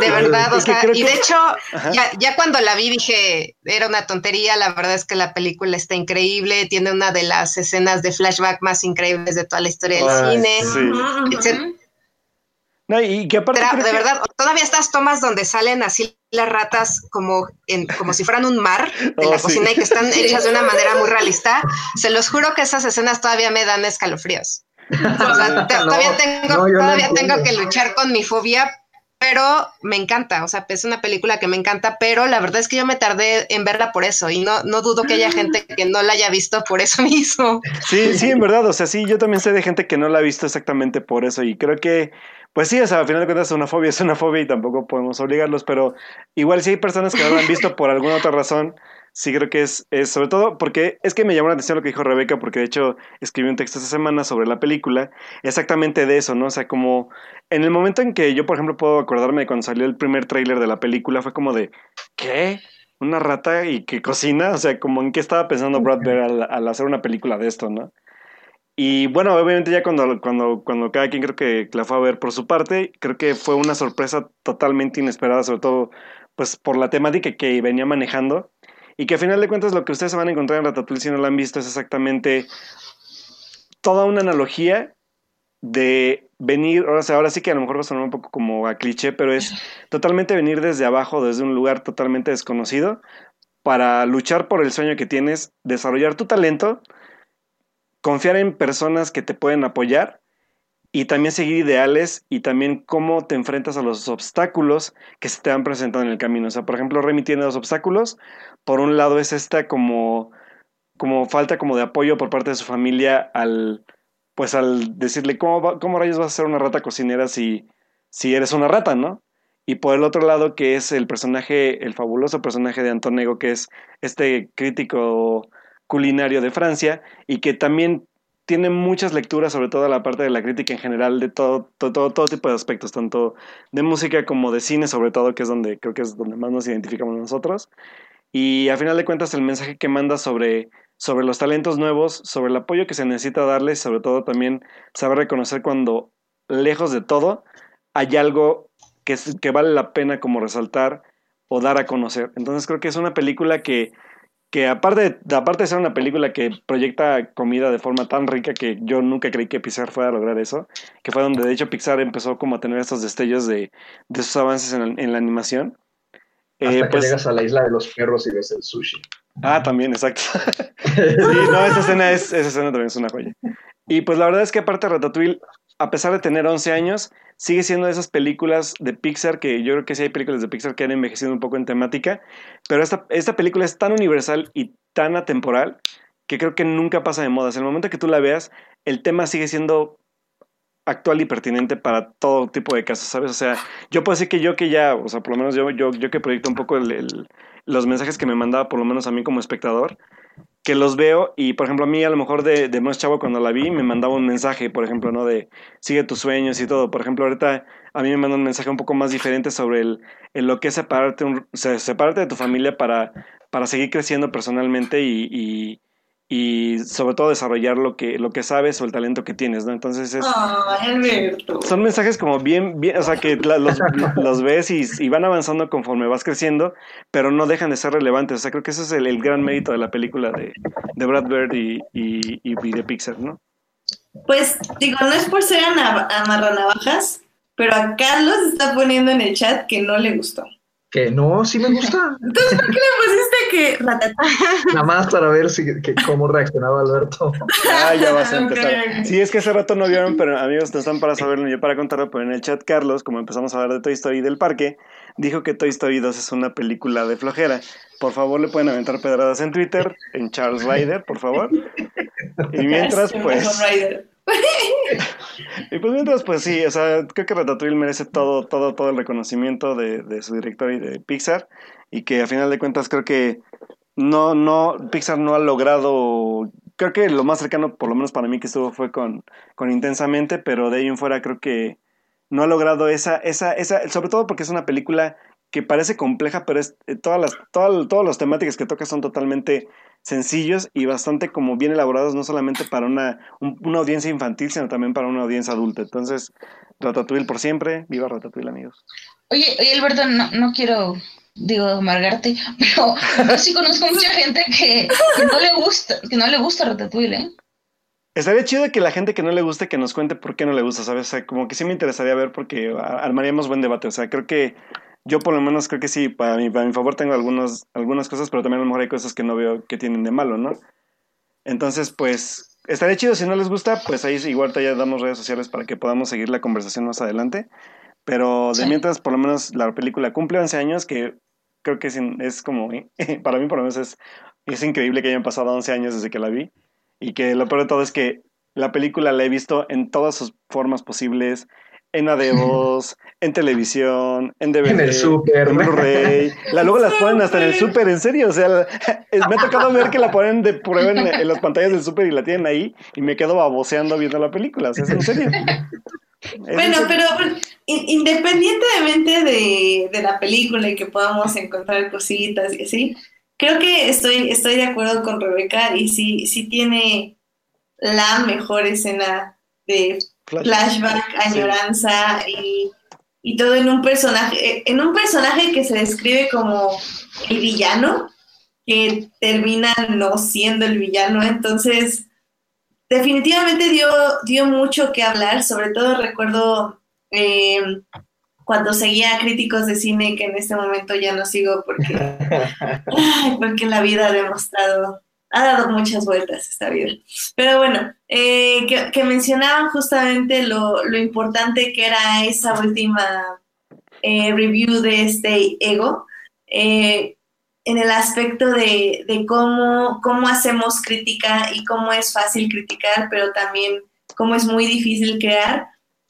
Al final del día sí es la opinión de un creador en voz de un crítico, pero creo que como en todo hay, hay algo ahí y eso, y esa escena en específico es muy fuerte, está muy bien realizada y tiene un timing perfecto en la película. Tal vez Ratatouille no es de las películas que les van a sacarle lágrimas, al menos de que sean yo, obviamente.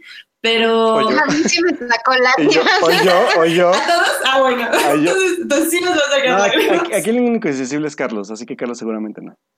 No, a mí, no, a mí de hecho mi escena favorita de Ratatouille es justamente la escena con, el crítico, ¿no? O sea, se me hace un gran comentario sobre cómo funciona la crítica, no solo cinematográfica, sino literaria, o sea, musical, de todo, de todo todos ámbitos. Este, y que incluso, este, creo que, que si empezara a ver ahorita como un, interés por, por, volver a ver este Ratatouille, sobre todo en estos, que sea tres, cuatro últimos cinco años en que han despuntado mucho las redes sociales y sobre todo con este esta, digamos, crisis de identidad, entre comillas, que hay con, con, el aspecto de la crítica y cómo se hace ahora con, con la llegada de los youtubers y todo eso, este, daría cosas de qué hablar. Sí, creo que, creo que hay que volver a ver Ratatouille. No muchas veces, bueno, o sea, muchas veces para quien le, quien le mucho, pero sí también como para, para ver qué se puede salvar ahorita de, de ese comentario tan, tan, preciso que hace de, de ese aspecto de, de las artes, ¿no?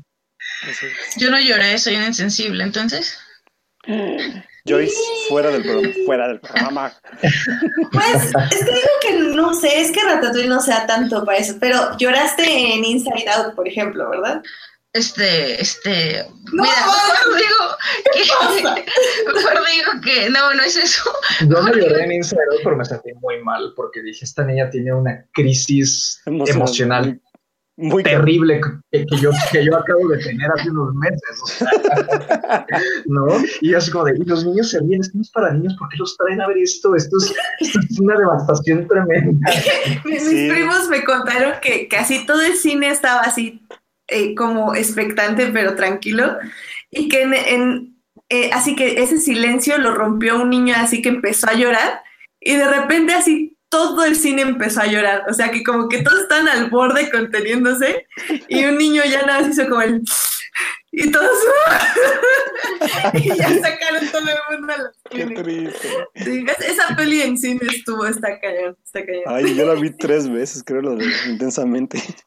Soy una yo no la he vuelto a ver, me afectó tanto que no, no la he vuelto no, Yo no sé. La vi una en inglés y otra en español. A mí de intensamente creo que la, la, escena que yo creo que no, nunca voy a sacar de la cabeza es la, es la escena que literal en ¿cuántos minutos son? En dos, cinco minutos hacen esta parte del túnel de la abstracción mental. Ah, sí. No manches, o sea, creo que es del, también de las mejores secuencias que ha hecho Pixar en su vida y, y, que... Es que, por ejemplo, yo me acuerdo que yo cuando la vi con mis papás fue como de, ¿cómo pueden entender eso? Y yo es que es tan, tan, tan amigable esa escena y explica también el proceso cognitivo de la persona que es como de, wow, ¿no? O sea, creo que hasta los niños se quedaron así como de, órale, todo eso pasa por mi cabeza en, en segundos. Es, es, es, una, es, una, es una de las escenas más chidas que creo que he visto en Pixar también. Ay, pero bueno, este, sí, la verdad es que vean Ratatouille está en Netflix por Sí. si quieren revisitarla, así que está accesible para que no tengan que ir ni por su DVD ni por su Blu-ray ni nada, sino que La vean en su teléfono. exactamente la vean en su teléfono camino al trabajo. Y nuestro amigo ¿Ya la viste en tu teléfono, Alberto? También, sí. De hecho, secreto acá, entre nos. Todavía cuando era yo, cuando de hecho la película tenía como tres, tres, sí, tres años de haber salido, pude como pasar el, o sea, el archivo del DVD a la computadora y lo traía en estos iPods, de los primeros iPods nano que tenían video, Ajá. de que, son- Ah, que eran sí. como gorditos. Sí, sí, sí. Ándale, pues ahí, ahí la traía. Ay, Y luego la veía en la escuela, pero no le digan a nadie. ok, no le diríamos a tus maestros para que no te reprueben y te regresen a la primaria, a la, güey. no, a la, a la universidad, ya está en la universidad. La primaria. Está bien, está bien, está bien. No, no, no soy tan viejo, oye. Tenemos la No, misma bien, edad, sí. creo. ah, no, sí, tenemos la misma edad. Sí, ¿O no? exacto. ¿Sí? Sí. No sé, bueno, ya, no hablamos de edades. Pues sí, vean Bueno. Ratatouille, está en Netflix. Eh, de- dirige Brad Bird, también hizo películas como El Gigante de Hierro, ¡Misión imposible! Misión Imposible 4, este. Los Increíbles, Los Increíbles 2 y una película que la que nadie se acuerda que se llama Tomorrowland. Ay, pues es que no hay, no hay que acordarse Ah, de sí eso. me gustó, creo. No me acuerdo. No- yo porque me acordé que la había hecho y porque salía el Doctor House, pero la verdad es que a nadie le gustó y bueno, no, si les gustó, nadie la recuerda, la verdad. Es que recuerdo Sí, que el mensaje me gustó. como- Ajá. Es como pasable, ¿no? Ajá. Sí, sí, Pero sí. no es memorable como lo que había estado haciendo, o sea que la verdad es que sí, a mí se me olvidó muy rápido. Mm, Tal vez. Me la quiero defender, pero realmente no me acuerdo de nada. Ven. Entonces, creo que habla muy mal de mi defensa. Eh, No, de la película, más bien. Sí, no es de la película. bueno, sí, tienen, tienen toda la razón. Pero bueno, pues yo creo que ya con esto concluimos el programa porque así es de triste esta vida. Todo lo bueno tiene que acabar algún Así día. es. Este, pues chicos, muchísimas gracias por acompañarlos. Este, mm, Rebeca, ¿dónde te podemos encontrar? ¿Dónde te podemos leer? ¿Dónde te podemos hablar y buscar? Si son trolls, absténganse, por favor. Rebeca y yo y Joyce ya no tenemos ganas de andar peleando con nadie. Así es. Pero Así es. si no son trolls, Siguiendo los sabios consejos de Hannah Gatsby, no me hagan perder el tiempo. Exacto. Pero, pero si es para cualquier otra cosa, este, en Twitter estoy como Rebeca JC. Eh, y nada, pues ahí me pueden leer este, pues lo, lo que escribo. Y si van a algún festival de cine, seguramente también voy a andar por ahí subtitulando. Entonces, pues también nos podemos ver por ahí. yay. Muy bien. Carlos, ¿dónde te podemos encontrar? Eh, me pueden encontrar en Twitter como Charles-Rider con Y. Este, y ahí mismo está mi perfil de Letterboxd, donde pueden ver lo que opino de, de lo que voy viendo. Ahí escribí un poquito sobre Nanette, justamente. Este, fue lo que compartí hace dos días, creo. Y este y también me pueden leer este, de, semanalmente así en, en notas, artículos y en una columna de directores eh, para sector cine. Igual ahí pueden encontrar los links en mi, en mi perfil. Eh, Joyce, ¿a ti dónde te podemos leer, seguir, esto, estaquear?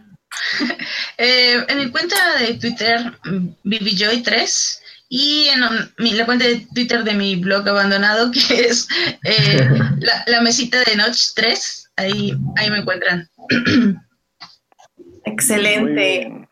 Alberto, ¿a ti dónde te podemos leer? Pues bueno, chicos, me pueden leer en mi Twitter que es Alberto Molina con doble O, Molina. Y pues también, este, como cada semana, en el periódico Síntesis Digital. Por ahí ando preparando algo, así que pronto verán qué es, pero no les voy a adelantar qué es, porque tiene que ver también con un proyecto con el periódico, pero está en proceso, así que cuando esté listo se los compartiré. Y por ahí también ya estamos participando en un proyecto que se llama La Cuarta Pared. Estamos subiendo pues igual contenido. Escribí de hecho sobre Ratatouille y sus 11 años. Hay un texto, el cual pueden encontrar en mi Twitter y pues igual si le pueden echar una- un ojo y, y opinar también pues como comentaba hace rato si les gusta o no la película. Pues para seguir el debate sobre pues los 11 años de una de mis películas personales favoritas ever en la vida. Y a mí me pueden encontrar en HT Idea, donde pues ya saben que pongo muchas cosas de Star Wars y de lo que estoy viendo, y de Star Wars y del cine que vemos, y de Star Wars y tal vez algo que estoy como literatura y cosas así, de Star Wars, de feminismo y de Star Wars, porque nunca es nunca hay suficiente Star Wars en este mundo, definitivamente. Muy bien, pues muchísimas gracias por acompañarnos, chicos. La verdad es que siempre es un gusto tenerlos a ustedes. Eh, Rebeca y Carlos, eh, les tenemos una super invitación pendiente que, que espero que ya la podamos organizar pronto para que nos hablen de todas las hazañas que se tienen que realizar para hacer subtitulaje. Eh, la verdad, nos encantaría escucharlos. eh, espero que podamos hacerlo pronto y organizarnos. Así que ya saben, chicos, ojalá puedan acompañarnos de nuevo para hacer ese especial. Ay, Sí, sí, sí, yo cuando- Cuando di puesta, creo que igual Carlos y yo de repente platicamos algunas cosas en Twitter, pero sí estaría padre poder exponerlas con más Sí, tiempo. aparte va a ser como, como una sesión de, de liberación, de quejarnos de Que todo que exacto, como terapia de grupo. Exacto. sí, es muy necesario. Sí, y tú también, Joyce, porque ya sabes que hay que fangirlear mucho y, y hay, que, hay que ponernos de acuerdo igual, porque sí, también a ti te queremos de regreso pronto. Eh, sí, Gracias, gracias. para hablar de DC y de cómo va a estar bien chida esa plataforma nueva.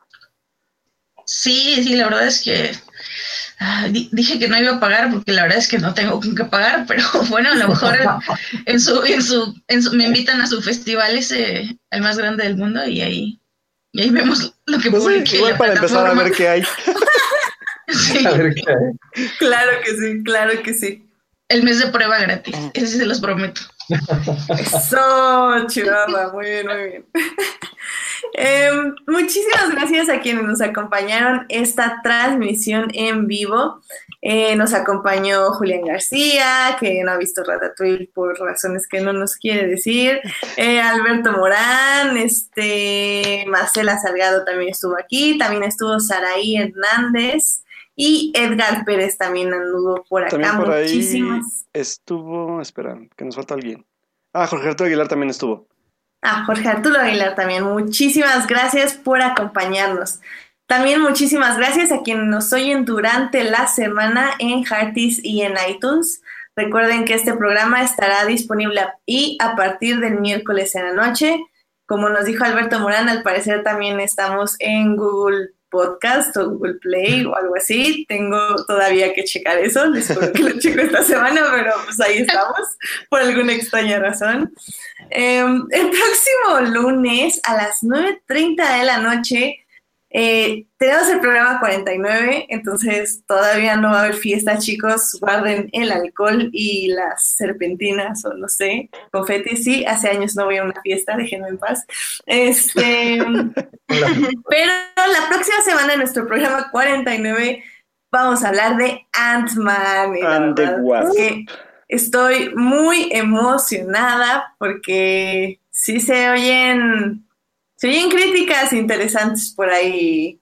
Y la verdad es que Evangeline Lilly, Lilly está siendo como nuestro ícono femini- fe- feminista de Marvel. Entonces estoy, estoy emocionada. Estoy, Uh, estoy emocionada, la verdad. sí. Pero pues ya hablaremos a ver qué tal estuvo el próximo lunes a las 9.30 de la noche. Muy bien. Pues nos estamos escuchando entonces el lunes, muchachos. Ujú. Pues muchas gracias por acompañarnos a todos y que tengan una linda semana, chicos. Ya no hay fútbol, ya no hay Luismi y ya. ¿Cómo que no hay fútbol? Ay, no me importa, ya no quiero nada. Todavía hay fútbol y todavía hay Luis Miguel, así que no, así que no estés, no estés mintiéndole a la gente.